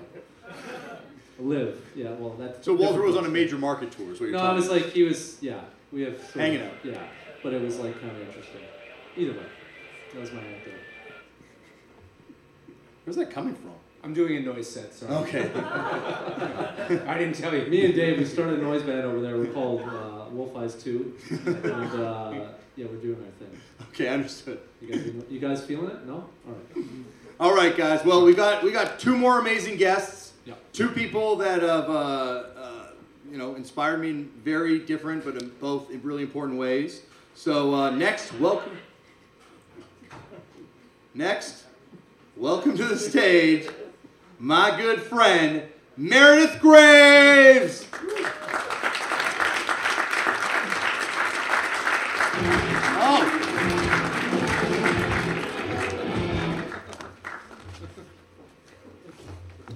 Took another entrance. You threw me off when you came out the other side. I was like waiting, and then I'm not just pretty, Damian, I'm innovative. Okay. That's the whole thing about music. You got to be innovative now, right? You got to do it. You're one of the first guests that ever came on this little podcast here, That's wild. and now you're back for part two. Better than ever. Better than ever. Mm-hmm. It's been an amazing two years for you. It's been an amazing two years for you. Well, I just made a baby, but that's all the bullshit I did. Like that, you. But it's a great, it's a quality baby. It's a quality baby, Yeah. and he's amazing. Mhm. He's amazing. Camden, all thanks to my wife. I didn't put too much into him apart from just like the. Uh, he's gonna have to deal with my emotional problems later on. that's that's my gift to the kids. Hey, guess what, guys? Surprise! I can't wait to go see my parents next week for the holidays. I know, I know. It's like the t- holidays are a weird moment when you're a parent because you have to be on the best behavior with your parents because you don't want your fucking kids to see, you know. Oh, is that how you're supposed to do it? Because if so, I'm going to have to have a word with my parents. I got it from somewhere. yeah, exactly. Well, me too. Uh, but Meredith, it's been an amazing year. You you started working at MTV. You met fucking Beyonce. Mhm. Became like a, an internet phenomena. Uh, it was it was like it was amazing. Like I'm like watching like mainstream like Canadian news. I'm like, is that Meredith on TV? I didn't I didn't watch the video awards until after, and then I'm like, whoa. So, were you? Did you always want to be in this kind of line of work or this world, or was this something that just kind of fell into your lap? Well, it's it's amazing because honestly, I feel like whether we're joking about you being a dad or the last time that we did this show together when I was talking extensively about my dad and the role that he had in my musical upbringing, mm-hmm. you know, in addition to just being the guy who got me into hardcore, my dad is a television broadcast journalist. So oh, I grew up with a mother who was a singer who was on stage every night doing musical theater, and a father who, prior to like, my mom and I would be home all day watching The Young and the Restless, and we'd turn the news on, watch my dad live, count to about twenty minutes. He'd come in the door, and my mother would leave for rehearsal. So like. Did I have a choice of being in this line of work? Is a better question. Yeah, I guess that is a better question. Is it a fucking blast? Yeah. Yeah, it must be. Yeah, it's awesome. But yeah, it's uh, as surprising. It's as surprising to me that I'm on television now as it was at French Legation three years ago when suddenly my band was playing a show with Fucked Up. Like, this is as surprising as band stuff. It's all very exciting, and every day I'm just more and more like incredibly weirded out that I'm still allowed to do this. I was in the uh, uh, junior varsity version of MTV in Canada called Much Music. Mhm. I'm a failed VJ. They, they, I thank you. I killed that show. I killed that channel. They dropped music from the name and changed it to just Much. I'm not lying about that. They did that after they fired me. I don't think it was just my fault though. But um, I noticed there, was, I found it hard to kind of, I don't know, like maybe it's just the environment that they had there, but to kind of find what I wanted to do there, my kind of place there. But you seem to have done it. You know, you found like a way to kind of like make your own groove in that thing. Like, was that a struggle, or is that something that you have the people there that are willing? They, they want you to kind of make your own way, or Yeah, I mean, you know, my boss is Jessica Hopper. yeah, Jessica Hopper is my fucking boss. Like, she hired me because she knows that prior to this, my like real journalistic bent was something I would photocopy 40 copies of, and that would be it. Mhm. Like, she wanted my like 40 photocopy zines on MTVNews.com. And like, that's all I've done since I've been there. It's really, really great. Yeah, it's, it's super liberating. Um, and this again is something that I feel like we've talked about before. I'm this is absolutely remarkable. I love it. We're in an environment there like ones you and I have talked about previously also finding comfort in being amongst adult, other adult nerds. yeah. So like that's really cool. It's a really encouraging environment. So like yeah, it's MTV and the hilarious troll about it is like the fact that today I published a big thing on Death Grips. On MTV. Yeah, and it's like it's a lot of fun to. I did uh, when we still thought the election was funny. I did this huge thing called Hardcore After Trump, where I just ran down for the fourteen-year-olds of the Midwest like a list of traditional like anti-politician specific hardcore. So like, yeah, it's really fun. It's Little did you know how important that list would become. yeah, and I was in Times Square on election night live, with like twenty-two point nine million people watching. It was terrifying. So yeah. you know, obviously as a Canadian, you know, I'm watching that on the news and I have a mm-hmm. distance from it both physically and I guess emotionally. What's it like being in Times Square when that's all going on? Well, what what it's like for anyone and what it's like for me are very very different. Because for me, it's not only like I'm on live television interviewing people. This is my job, but in that particular instance, I didn't have an in-ear microphone, and so they were throwing to me with about five seconds notice. And whereas everyone else was up in the TRL studio, I was facing the studio, watching the news come in from the wall. Yeah. So as Florida was coming in, as California was coming in, I was, you know, reading this off, and I was kind of in a position to be like, things are going very poorly out here, and like kind of turned back to the studio. But there wasn't a lot of communication. I um, generally regard American democracy like fantasy football. Okay. you know what I mean? Like we're we're we live in the United Global States of ExxonMobil and Pfizer, so like whichever person they want to put at the helm of this sinking battleship, I'm like great with. I don't really care. But then you realize that not everyone feels that way when you're out in the thick of it and suddenly when there's lights blasting in your face because you're on live television i started to see like reflections and we were talking about like oh maybe it's time to go back inside like the election's turning we're going to have to pivot our coverage i couldn't really see what was going on because i was in these camera lights and then i realized the flashes i was seeing were lights reflecting off of badges Mm.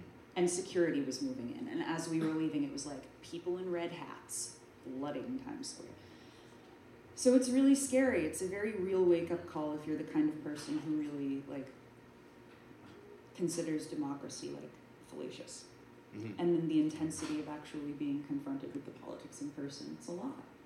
Is it hard to keep, maintain composure in those moments? Like I, I'm, not, I'm, I'm just covered bullshit and fluff stuff. So like, I mean, retaining your composure on camera, period, regardless of the material you're covering, like it's it's easy to forget. Like I think I'm a total boner. I don't know why I'm employed, but I forget that people are more afraid of public speaking than death. Mhm.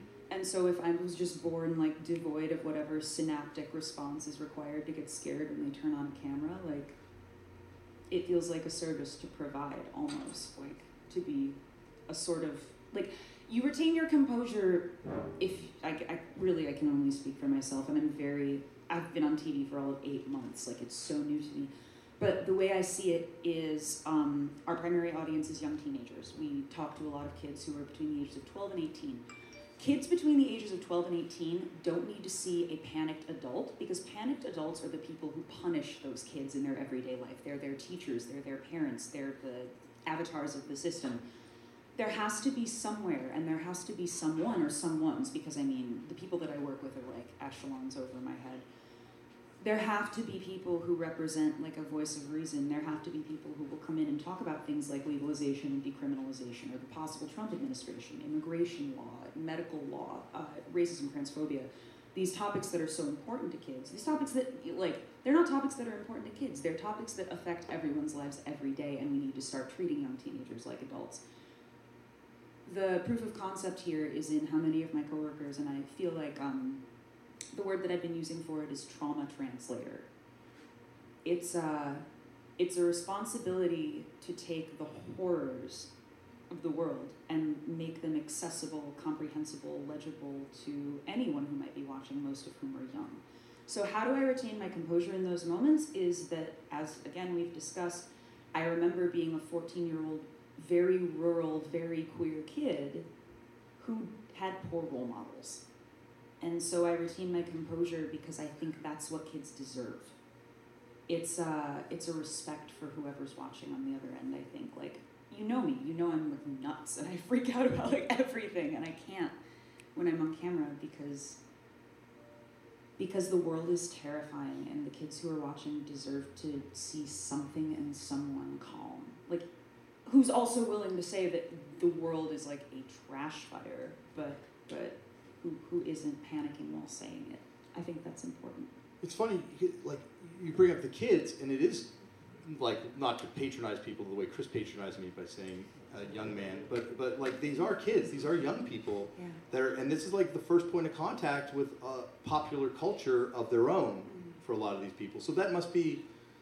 Like, do you have do you have kids now coming up to you and talk to you about stuff on like you know in the city and things like that? It's actually been really funny to watch the trend because I mean I dress like a fucking intoxicated circus clown, like I'm pretty obvious, and so Look at these shoes. we, yeah we are clowny actually shoes. we didn't do this on purpose, but you can't see radio. What dress are you wearing? I have a couple different colors of shoes. yeah, exactly. Yeah, we totally called each other before. Um, yeah, the the territorial shift from two years ago when I moved to New York, when kids would occasionally come up to me and be like, "Oh, I've seen your band," and I'd be like, "Oh wow, thank you." Like I'm scared, I don't know how to respond to that, and like the way that it's moved away, like the overlap between kids saying, "Oh, I saw, I, I got my head kicked in at your band's show," now being like, "I saw you talking to Beyonce." yeah. Sometimes it's the same kid. That's when it's great. That's when it feels like extremely fulfilling. Is when a kid is like, "I got my head kicked in at a Perfect Pussy show. Loved your interview with, uh, you know, Twista." so, whatever. I don't know. Again, like how how do I live this life? I don't understand how I got so lucky. But Who's like the coolest person? Like obviously, you know Beyonce, but like who's the person that surprised you the most that you've interviewed so far? Oh God, I've interviewed. I've been really lucky. I've gotten to talk to some like, well, my first interview ever, not for MTV, but when I accidentally became a journalist, like total fucking hack, was um, Anohni. And she was amazing. We got together for Cokes in the lobby of the Bowery Hotel. One of my heroes, like with her like orchestral work. So that was great. Uh, since I've been at MTV, talking to Tori Amos around her scoring work for the release of Audrie and Daisy, the film about uh, the effect of the internet and social media on uh, sexual assault cases in high schools in America. I interviewed her prior to the release of the film. That was really cool. She's a hero of mine. A week Yeah. later, I got to interview Kathleen Hanna for a different project. That was cool. But really, my favorite person. But those, I'm I've- sorry, not to cut you off, but those ones surprised you, right? Were they surprised? I'm sorry, like I, It's I, I don't know. Like I always think I'm gonna panic and like die, and then I hang out with people, and everyone is just a person, and Yeah. everyone is so nice. But the person who, like, hilariously, the person who like really really surprised me was um, Kamasi Washington, who I'm a huge fan of because you know I'm also a big jazz nerd. And I was so scared to meet him because I just look like such a hoser. And then I talked to him and he was so elegant and like cool and really, really sweet. And like I asked him um, what the fuck it would take to like get kids into jazz right now. And he looked he looked at me like I was from the moon and he was like, Kids are into jazz, we just have to be patient. And like he's doing all that amazing work out there with Brainfeeder. yeah. I don't know. He was really remarkable. He was probably like if I had to pick a favorite, you know, he's really good. He's a really good guy. Well, Meredith, you're one of my favorite people to interview in the whole world. Can we do a part three sometime? I thought this would be part three. Oh, it is- Didn't we have to split the the first one was so We, long? no, the first one was right? one episode. We put that up as Oh. one episode, and then technically we did do a second one. We hung out in a record store all day. Oh yeah, that was the last time I saw you. Yeah, yeah, but that didn't really count. Like this is the But part it was two. really fun. It was. I was That fucking was awesome. that I know I've got that was the day that I was in Toronto with no cell service and I was on my way to meet you. My cab driver actually almost killed someone on the way there. And I walked in, panic stricken, terrified that I was late, worried I had upset you, and said, Dude, my cab driver almost hit someone. I don't have any Canadian money. And I figured it out. Oh my god, I'm so sorry. And you paused for about five seconds and you were like, You want to smoke some weed? and then that's what happened. And it was great. It was great. High five. Meredith, that was fucking awesome. Thank you so much for being for on the show. And uh, part three is to come soon. Yeah, whenever you want. Awesome, bud. Meredith! Meredith Graves, everyone!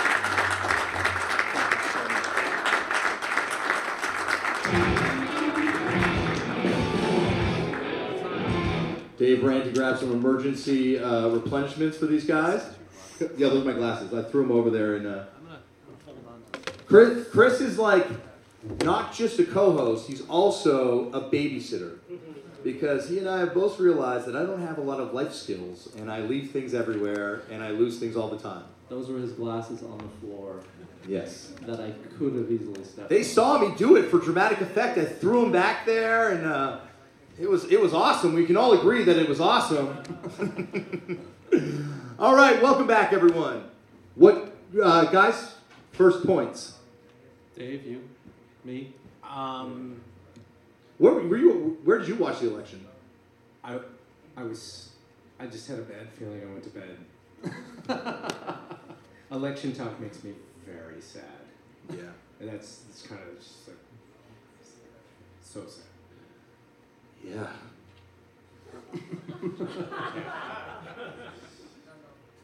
All right, get back to the peanut Yeah, gallery, yeah. gentlemen. Let's get the best out here. Next up, the person that inspired this whole fucking podcast. This is someone who, uh, you know, changed my life in a real way. Like I was just someone who was miserable on tour, existing in my own little world, listening to my mixtapes, and then I discovered a little thing called the Best Show, and had my mind open to a whole universe that uh, I, I can credit for keeping me on the road because, as Dave said, the road is tough, and I relied on this man's smooth, velvety voice to carry me through those tough, tough times. Please welcome to the stage from the Best Show, and also the guy who put up the good horsey seven inch, Tom Scharpling.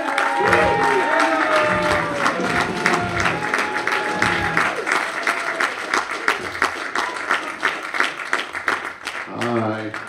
Welcome back to the show, Tom.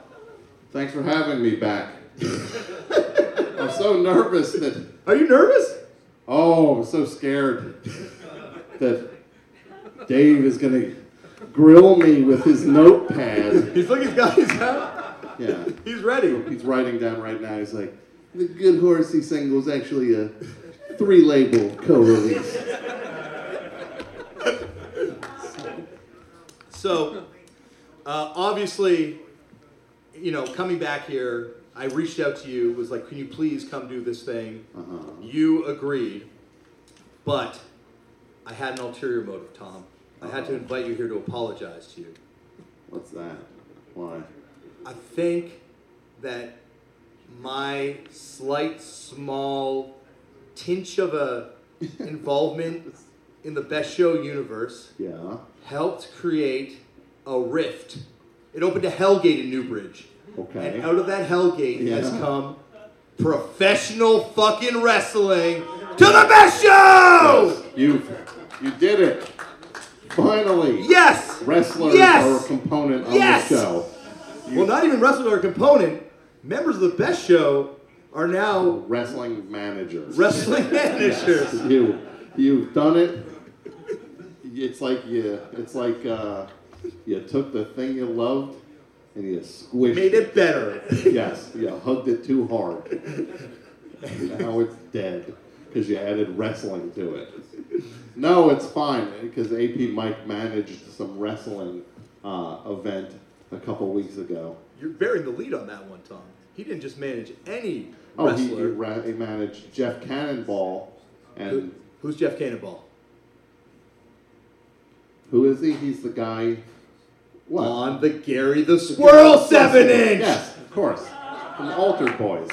Yes. He's also in your documentary. Have you watched that? Uh, not yet.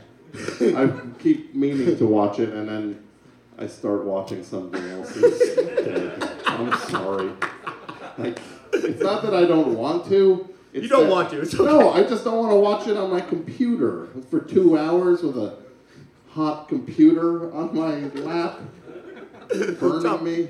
It's okay if you don't want to see another person stabbed in the head with a fistful of yakitori skewers. Uh-huh. That is a okay. Yeah, I understand. Yeah.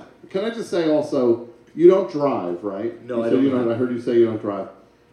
I watched you operate the most complicated pot smoking device I've ever seen in my life, and yet you don't. You can't figure out how to drive a car.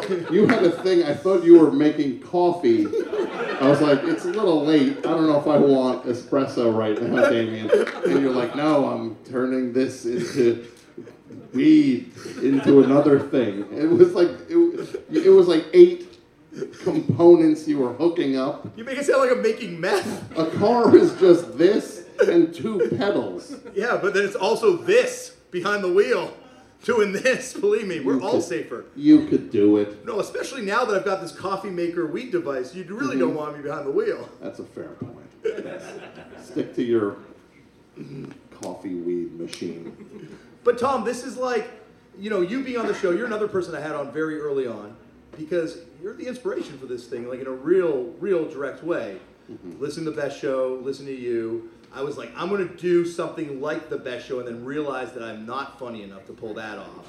So then what I did instead was was do this show, and you know, like part of it was the fact that like listening to the best show, you kept hearing this punk stuff come up. Like I would listen to the show and I'd hear you, you know, like subtle references, and so I realized that like, oh, this guy that I love that's doing this comedy thing. I didn't even make the connection that Jon Wurster was the Superchunk guy till much later. That uh, also from punk.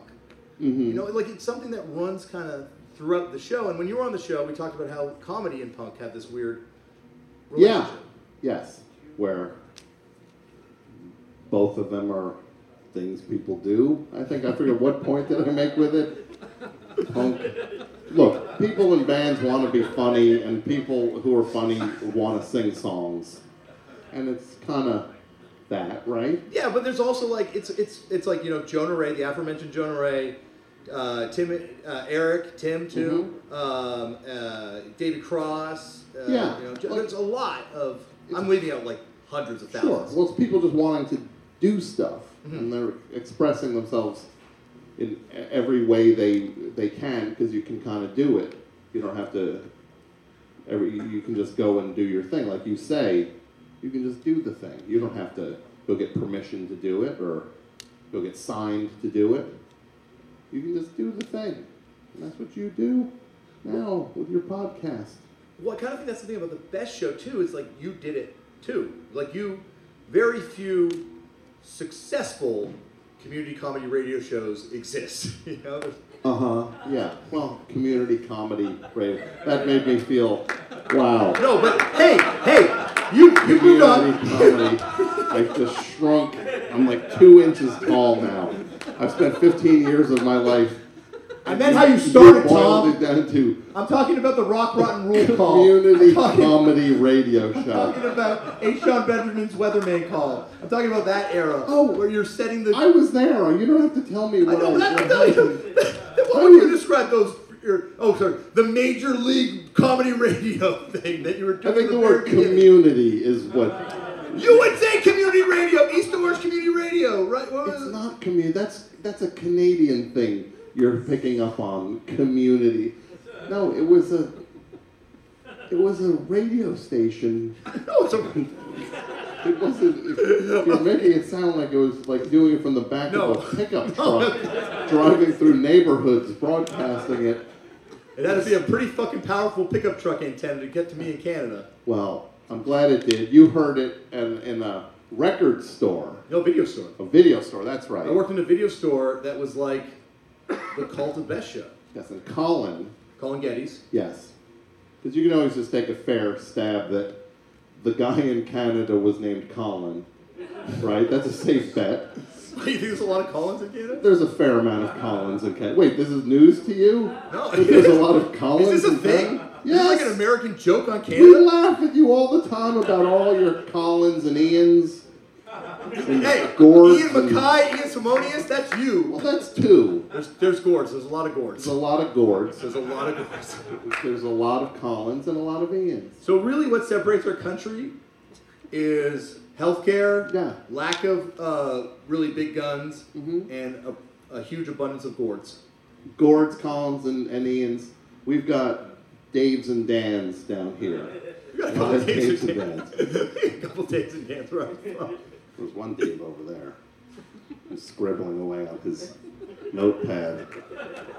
Just judging. I'm being judged by Dave Martin, the guy who has spent half his life paying tribute to uh, Weird Paul and his oeuvre,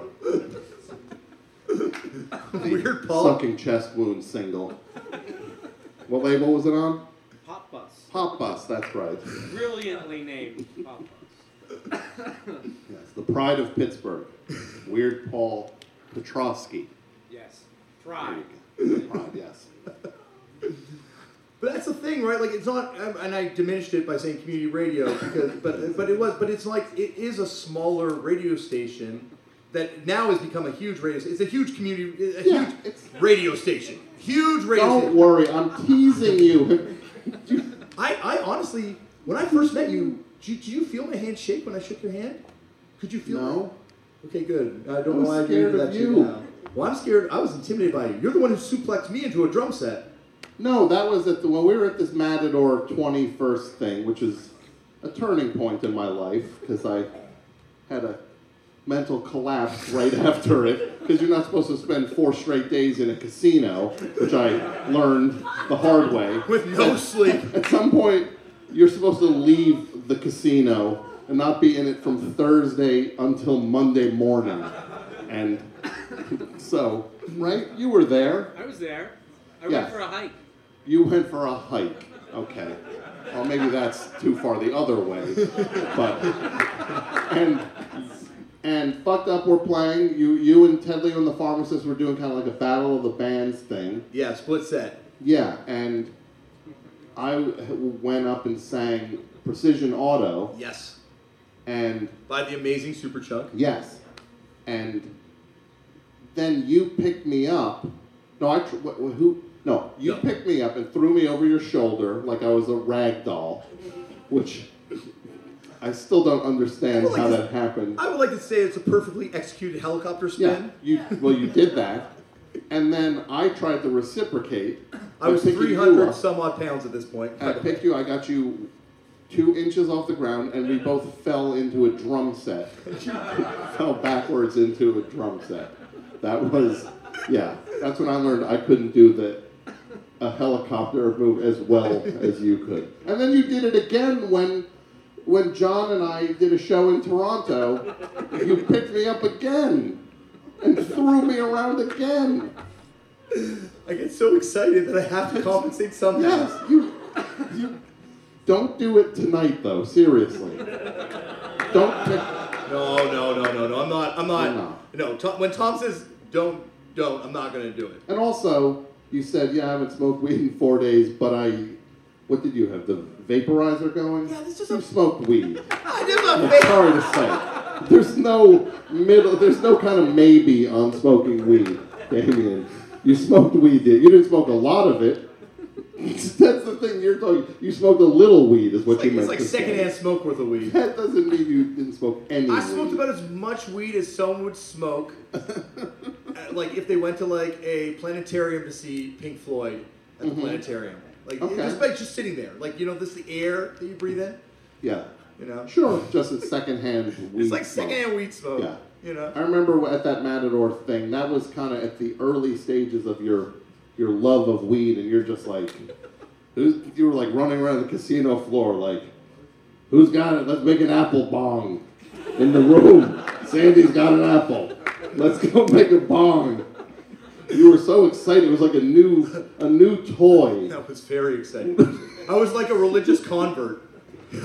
you have to hear about this great book that I just read. Come over here, Tom. It's called Read this- Dianetics. Yeah, read this Dianetics book with me. Yes. It'll change your life. yeah, you were like, guys, there's this stuff. It's called weed. I haven't done it ever. I done. I, Well, no, you haven't did. But you're like, I, I was on one side of it, and now I'm on the other side. And who's got some? Yes. So that was. But look at you. You look so great now. Well, I, I, I, I appreciate that, but it's like it's really like I didn't try. Like that's the thing about it. Like if people are always like, "Oh, like you lost weight." It's like I felt, I thought I looked fucking amazing before. So you, Tom, that makes me. Well, you look even better. Okay, that's better. That's better. That's what I need. You, today, my friend Fred from Honolulu, who was a caller on my show, who I works in the office I work in, he saw you and he was just like, "Man, Damian looks so good." And I was like, "Yeah, I know, right?" He's like, "He lost so much weight." I'm like, "Yeah." He's like, "Is he sick?" And I was like, "No, he smokes a lot of pot now." And Fred was like, "That's the opposite of how that's supposed to work." But you were saying that it works. It works for me. I don't know why. I don't know why. I think it's because others also, you said. Yeah, others. Yeah, I've got a lot of friends that I've met now because of this cannabis world that I'm, Mm-hmm. I'm in that are like, we're like, yeah, I was, I was, and I'm not saying try this. If you're like, oh, the idiot on stage said this was a good Yes. idea, I'm going to get off my medication Yeah. and start smoking weed instead. Think about it first. Think about it first. This But might not be a, yeah, a, a like a weight loss book you're going to put out. I'm, I'm, I don't think there's anything in my life that I feel confident enough to advise other people to follow that path. You can only only, only say only say say this worked for me. Yes, Do not trust this for you. yes. Everybody needs to figure their own thing out. But if you do decide to smoke weed, Mhm. you have to give me a little. That's the so you get you just I- need a taste. I need- That's I- like you're you're like the mob. I'm like, kick, You just need right. You just need a little a little taste. daddy. Yeah. Right. Give me Yeah. a little bit of that Yeah. weed. Give me a little bit of that weed. I'm like, this is like, it's very different when, because normally when I do the podcast, Mhm. I'm like super relaxed and just like, you know, You're not relaxed now. kind of anxious. Why? Because, Because you haven't uh, smoked weed in four days except for that vaporizer? which didn't count. Everybody knows that. Well, I'm also count. worried because tomorrow morning I have to fly, tomorrow night I have to fly to Vancouver, Mhm. which, let me tell you, is the marijuana capital of the world. And uh, I'm worried Yeah. that because I haven't smoked weed this week, I'm going to get too high and not like marijuana anymore. You'll be all right. You'll you, you'll make it through. I've heard that happens to people. That you're not gonna like marijuana They get too anymore? high and then they're like, I can't ever touch this stuff again. I don't believe it, but I hear it happens. I don't picture that happening for you. No, I think you could pull through, champ. I don't think You'll so. still like marijuana, even if you smoke too much of it. You can do it. It's like it's like the movie Rudy. We believe in you. You can do it, Damian. You can smoke a whole lot of marijuana and still love marijuana. At the end of it, it's the, the weirdest sports movie ever. You ready for this, kid? I've been ready for this my whole life. Then you get over there and smoke all those fucking dabs, dude. it's called. it's called like Stony, the Rudy Yeah, movie. Stony, the Damian Abraham story. Written by Tom Scharpling, Yeah. starring Damian Abraham. We're starting it tomorrow. Am I high-fiving you? If I can bring weed to the best show. Yeah, let's let's stick with the wrestling right now. That's bad enough that you've polluted the waters with pro rep. Like and Je- Jeff Cannonball and and Jeff George, John. I keep mangling his name. Oh, Aiden English? No, Big not Aiden English, because that's the other crazy thing. Like four years ago, this five years ago, however long, this guy called and he was like, "Yeah, I'm a wrestler, uh-huh. and I'm looking for a name." And then I was like, "Well, your wrestling name should be Dumb Oath, and you're so dumb that you can't even spell dumb correctly. So your name's D U M M Oath." And he did not go with that. No. But He's- he's on his Twitter. He He's- says it says Aiden English, aka dumb misspelled but he's one half of this duo, the the Vaudevillains. Yes. Who a are very best show. If Yeah. there was going to be a best show Oh, if- yeah. tag team in this WWE, this was if if if Jon Wurster and I were coming up with a wrestling team, it would be the Vaudevillains who who wrestle in old timey singlets and act like it's a hundred years ago. Yeah. When they wrestle, it's like when I heard that, I was like, oh my god, that is the funniest thing I've ever heard. That's the dumbest and most brilliant thing I've ever heard. The vaudevillains, and they have like their mustaches Yep. finely waxed, and the, just those unitards are. It's so brilliant. And then Jeff Cannonball. well, before you leave Aiden. English, What? you know that Aiden English has taken another best show influence, I believe, and is using that now on TV. He is introduced with his partner puppets. Oh my. They are now using puppets on the show. Okay, I did not know that. So they have puppets now. They have puppets. I'm not saying it's 100% from Vance and Gary, Mm-hmm. Yeah, I didn't invent puppets. I No. wanna make that clear. but the idea of a puppet being held by a person who's not ventriloquizing it, Yeah. is that the verb, um, very well, Mhm. I, I didn't see it too often before the best show in recent memory. Um, I don't think you have to accuse them of it. I'm No, accusing look. it for you. I'm just thrown by the idea that these guys are doing puppets in wrestling. I'm trying to picture how that that just takes so much confidence to just say, I think we're gonna we're gonna I know we're in these old fashioned singlets. What if we add puppets to the mix? And how does that go over? People do people like the puppets? People seem to like the puppets. But I think you know what we need now, now that we have a best show wrestling connection firmly established, What's that? we need next year at the Tournament of Death, refereed by Jeff Cannonball, we need the vaudevillain puppets Mm-hmm. versus Vance and Gary in a Panes of Glass match or a Buried Alive match. That's where they actually bury the person who is bloody in the dirt. They fill the grave in on them. Uh huh. And it's, you can't fake that. You guys know that there's like soup kitchens and like other people need help out there, but you're burying other people alive for entertainment purposes. It's look, I'm all for entertainment. It's all I do is consume entertainment. But when you get to the point where you're like, what if we bury this guy alive if he loses this wrestling match? That does not feel like a line at all to you. Like, like It feels feels like a line to get in the door that I'm standing in, Tom. yeah, You're selling you'd be me. like a Come line. on. Yeah.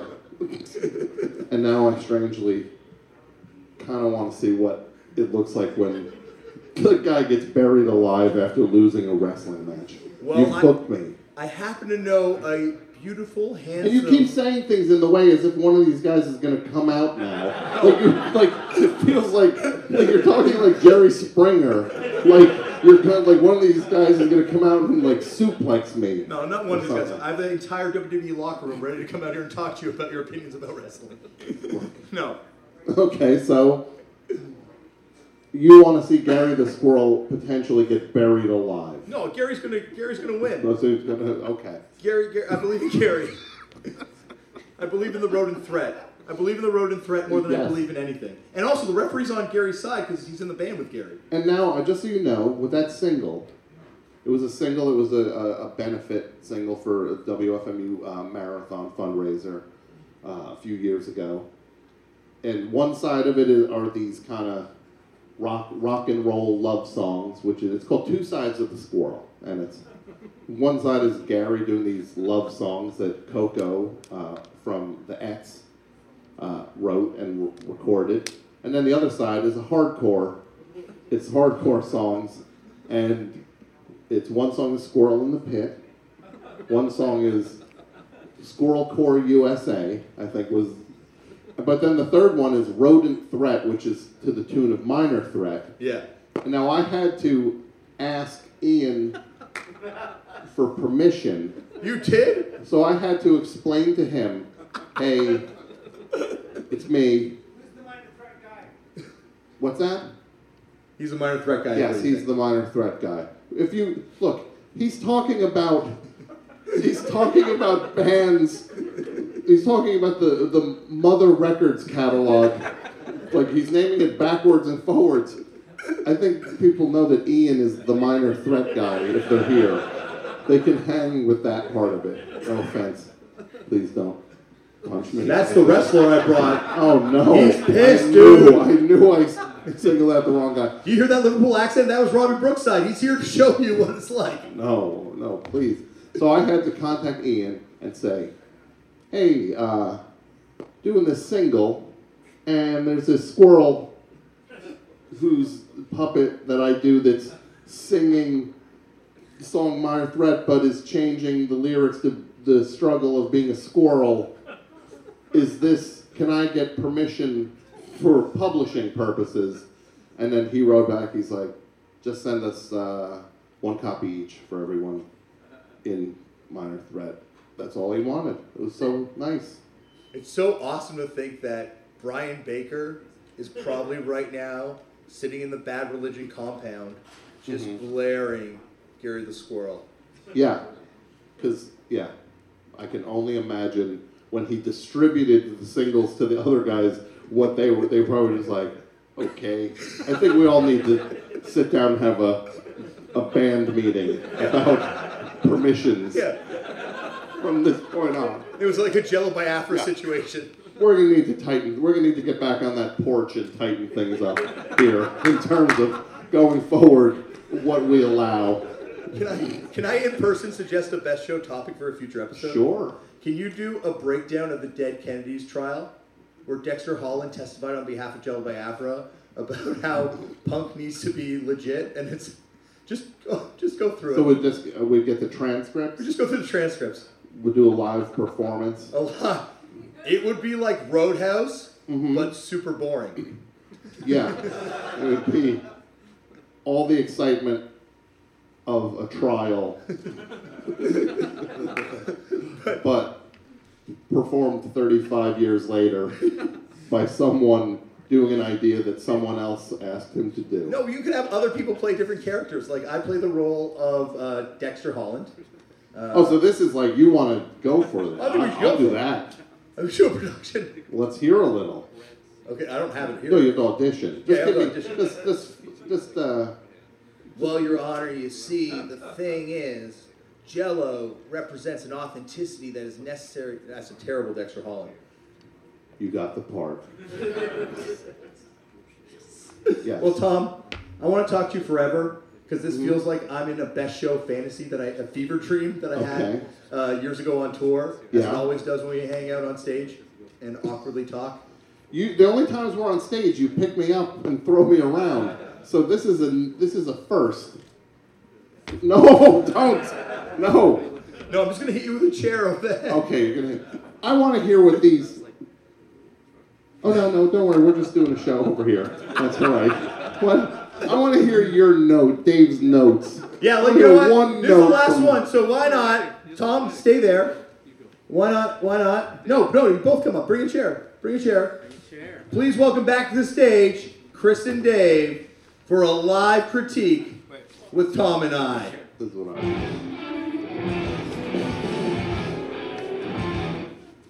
Did you notice on the back of the chairs it says lifetime, by the way? Check now. Oh shit! It does. Punk chairs. Turned out of punk chairs. It's actually the network, the Lifetime Network. So it's Yeah, it's being, it's for broadcast. a movie about someone who uh, was living a double life.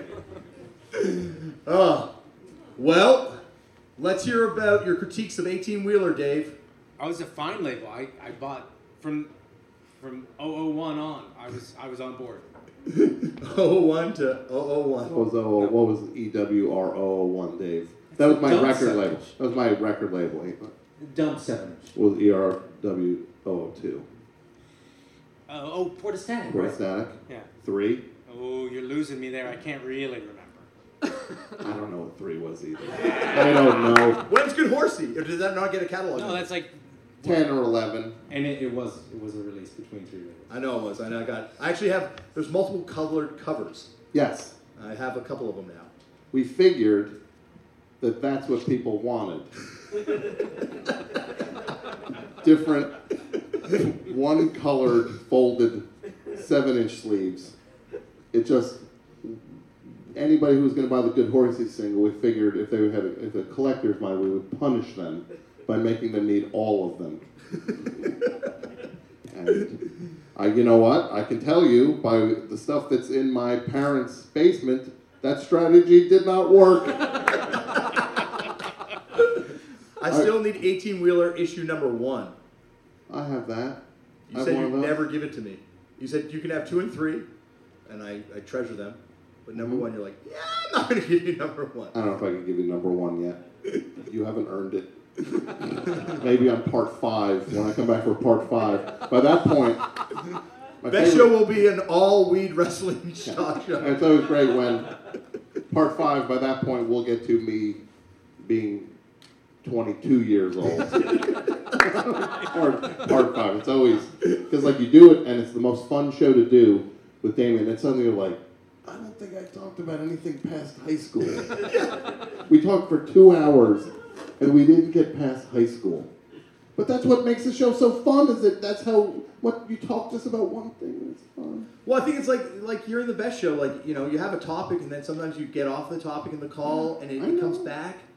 You know. So what else were you gonna blast me about? uh, well, I don't know why. Why did you stay in the casino? Why didn't you leave? It was just because where, where, what other casino are you ever going to be in where you look around and then suddenly there goes everyone in Belle and Sebastian playing slot machines? It's like you have to stick around and watch that, right? Look, there's Russell Simins from the Blues Explosion playing Baccarat. Well, I went for a hike. It was nice. There was we. I was shocked at how beautiful it was. There's some very nice uh, uh, landscape about a half hour outside of Las Vegas. Would you hike, hike down the old strip? No, I didn't go there at all. Okay. Yeah. I went to the old strip. I did find hundred dollars on the floor, in, just in the hallway. And of course, I was too scared to play. Any, like you know what's fucked up, Dave? Because I lost hundred dollars in the hallway at Matador Twenty One. yeah. Let's talk about that as a show. I spent it on records. Okay, well, I would have too. I have nothing else to say. Dave, next point. Well, I wanted it, the Battle of the Bands. Yeah. It was, it's probably one of the best shows I've ever seen. Um, and I should point out that Fucked Up without a doubt, lost. Not how I remember it going down. Oh yeah, I'll tell you why. If you were in a battle of the bands, and it was true, it was like they you know both bands on stage at the same time. Which does not happen at a real battle of the bands. Though. Yeah, yeah. And one of the bands plays. Unless it's AC, unless it's Aerosmith and Run DMC. Yes. And one of the bands plays, and then the other band, not playing, start to sing along and, and I maybe even play along. You lose. You've lost. Did we do that? Jonah did that, eh? I did that. I think probably maybe four of the six, maybe five. There is I- I'm no sure Mike- fucking way four of the six can sing along to five punk songs. There had to be less than four members of Fucked Okay, well, they were feeling it. Okay, they might have been feeling it. I was saying Damian's defense. Five hours before that, he was in at a the the opening ceremony party in a room called the Hardwood Suite, which was a casino suite that had a full basketball court in it with a scoreboard, and you were naked in a bubble bath Yep. while Once again, for a camera. Like I don't, I, I, I like I didn't take off my shirt the first, you know, hundred times that I had intercourse, but yet I'm naked anytime someone put, puts a camera in front of my fucking face.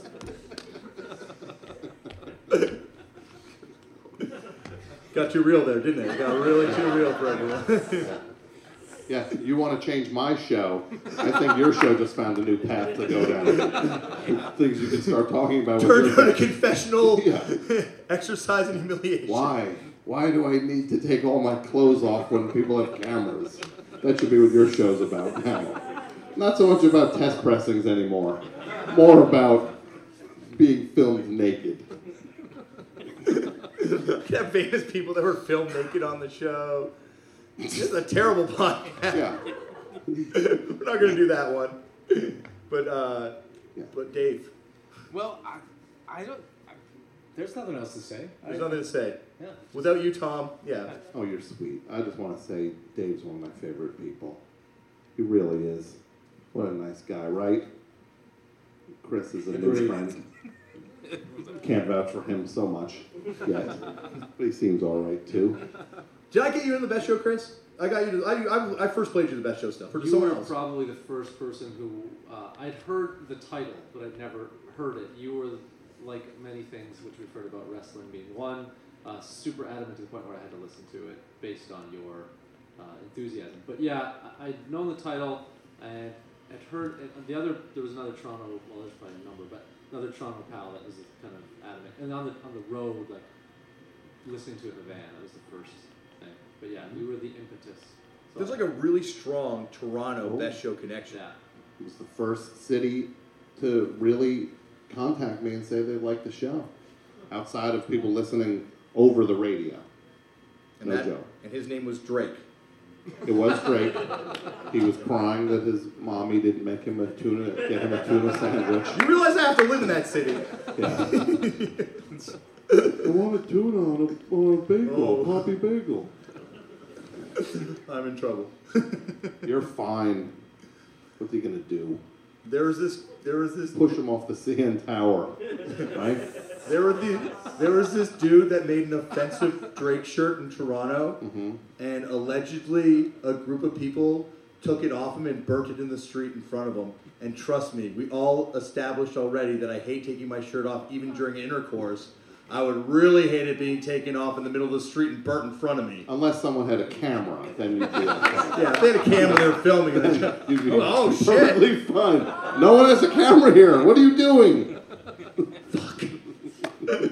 well, this could go on forever at this point, and we got to end it because Chris and I have to drive back to the aforementioned Canada tonight. Don't, don't all get excited at once for that, but uh, we're gonna we're gonna we're gonna uh, have a good time, and uh, we're gonna listen to the best show, and we're gonna listen to a bunch of music, and uh, we're gonna celebrate friendship. Thank everybody already. Okay. Thank you, everyone, for coming. Thank you, thank you, thank you, Tom. I really appreciate this. I have shirts for sale. Turn out punk shirts. Uh, do you have them here or are they inside the car? Okay, Chris will go grab them if you want to buy them. They're super sick. It's a drawing my dad drew of me. So that's kind of a bummer. You do have to wear my face around, but it's a good way to support the show. Uh, thank you, everyone, for being here. I really appreciate it. And uh, thanks for listening.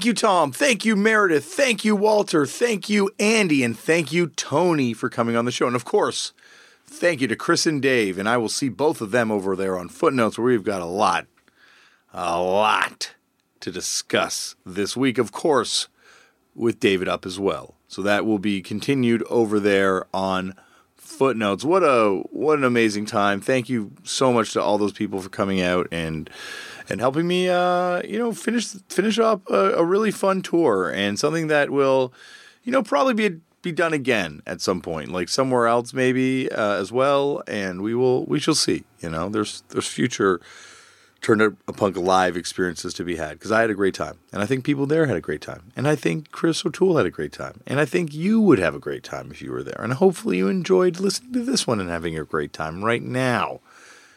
Speaking of great times Next week on the show, I have a very, very, very cool special episode. Next week on the show, Kool A.D. will be on the show. Kool A.D., of course, was in the uh, very famous group Das Racist. He's also in the group Party Animal. He's also an incredibly gifted writer in not just uh, music, but also a gifted writer as far as writing hilarious articles for publications like Vice magazine, but also writing a book. He's he's, he's written a book. He ha- is a Renaissance person of uh, a Renaissance person's uh, envy, if that works. Um, but he is on the show next week for a fascinating conversation, a far-reaching conversation, and someone I've wanted to have on the show for a very long time, and yep, finally happened. So that is next week on the show. Thank you everyone for listening. I hope you had a good time. We got some incredible stuff coming up. I am blown away by some of the people that are coming up on the show and some of the connections that will be made from the worlds of punk to far reaching other worlds in entertainment, pop culture, and beyond. Yeah, definitely beyond. All right. Thank you everyone for listening. Once again, please get in touch with me various forms of social media at Left for Damian. You can uh, please subscribe to this and rate it and write a review for it if you use iTunes. That would be very appreciated. And thank you to everyone that does do that. And uh, that's it. Um, everything else, uh, you know, you can hear at the beginning of the show. So I will see you next week. Go out there and make your own culture because anyone can do this shit. Thank you, everyone. Bye.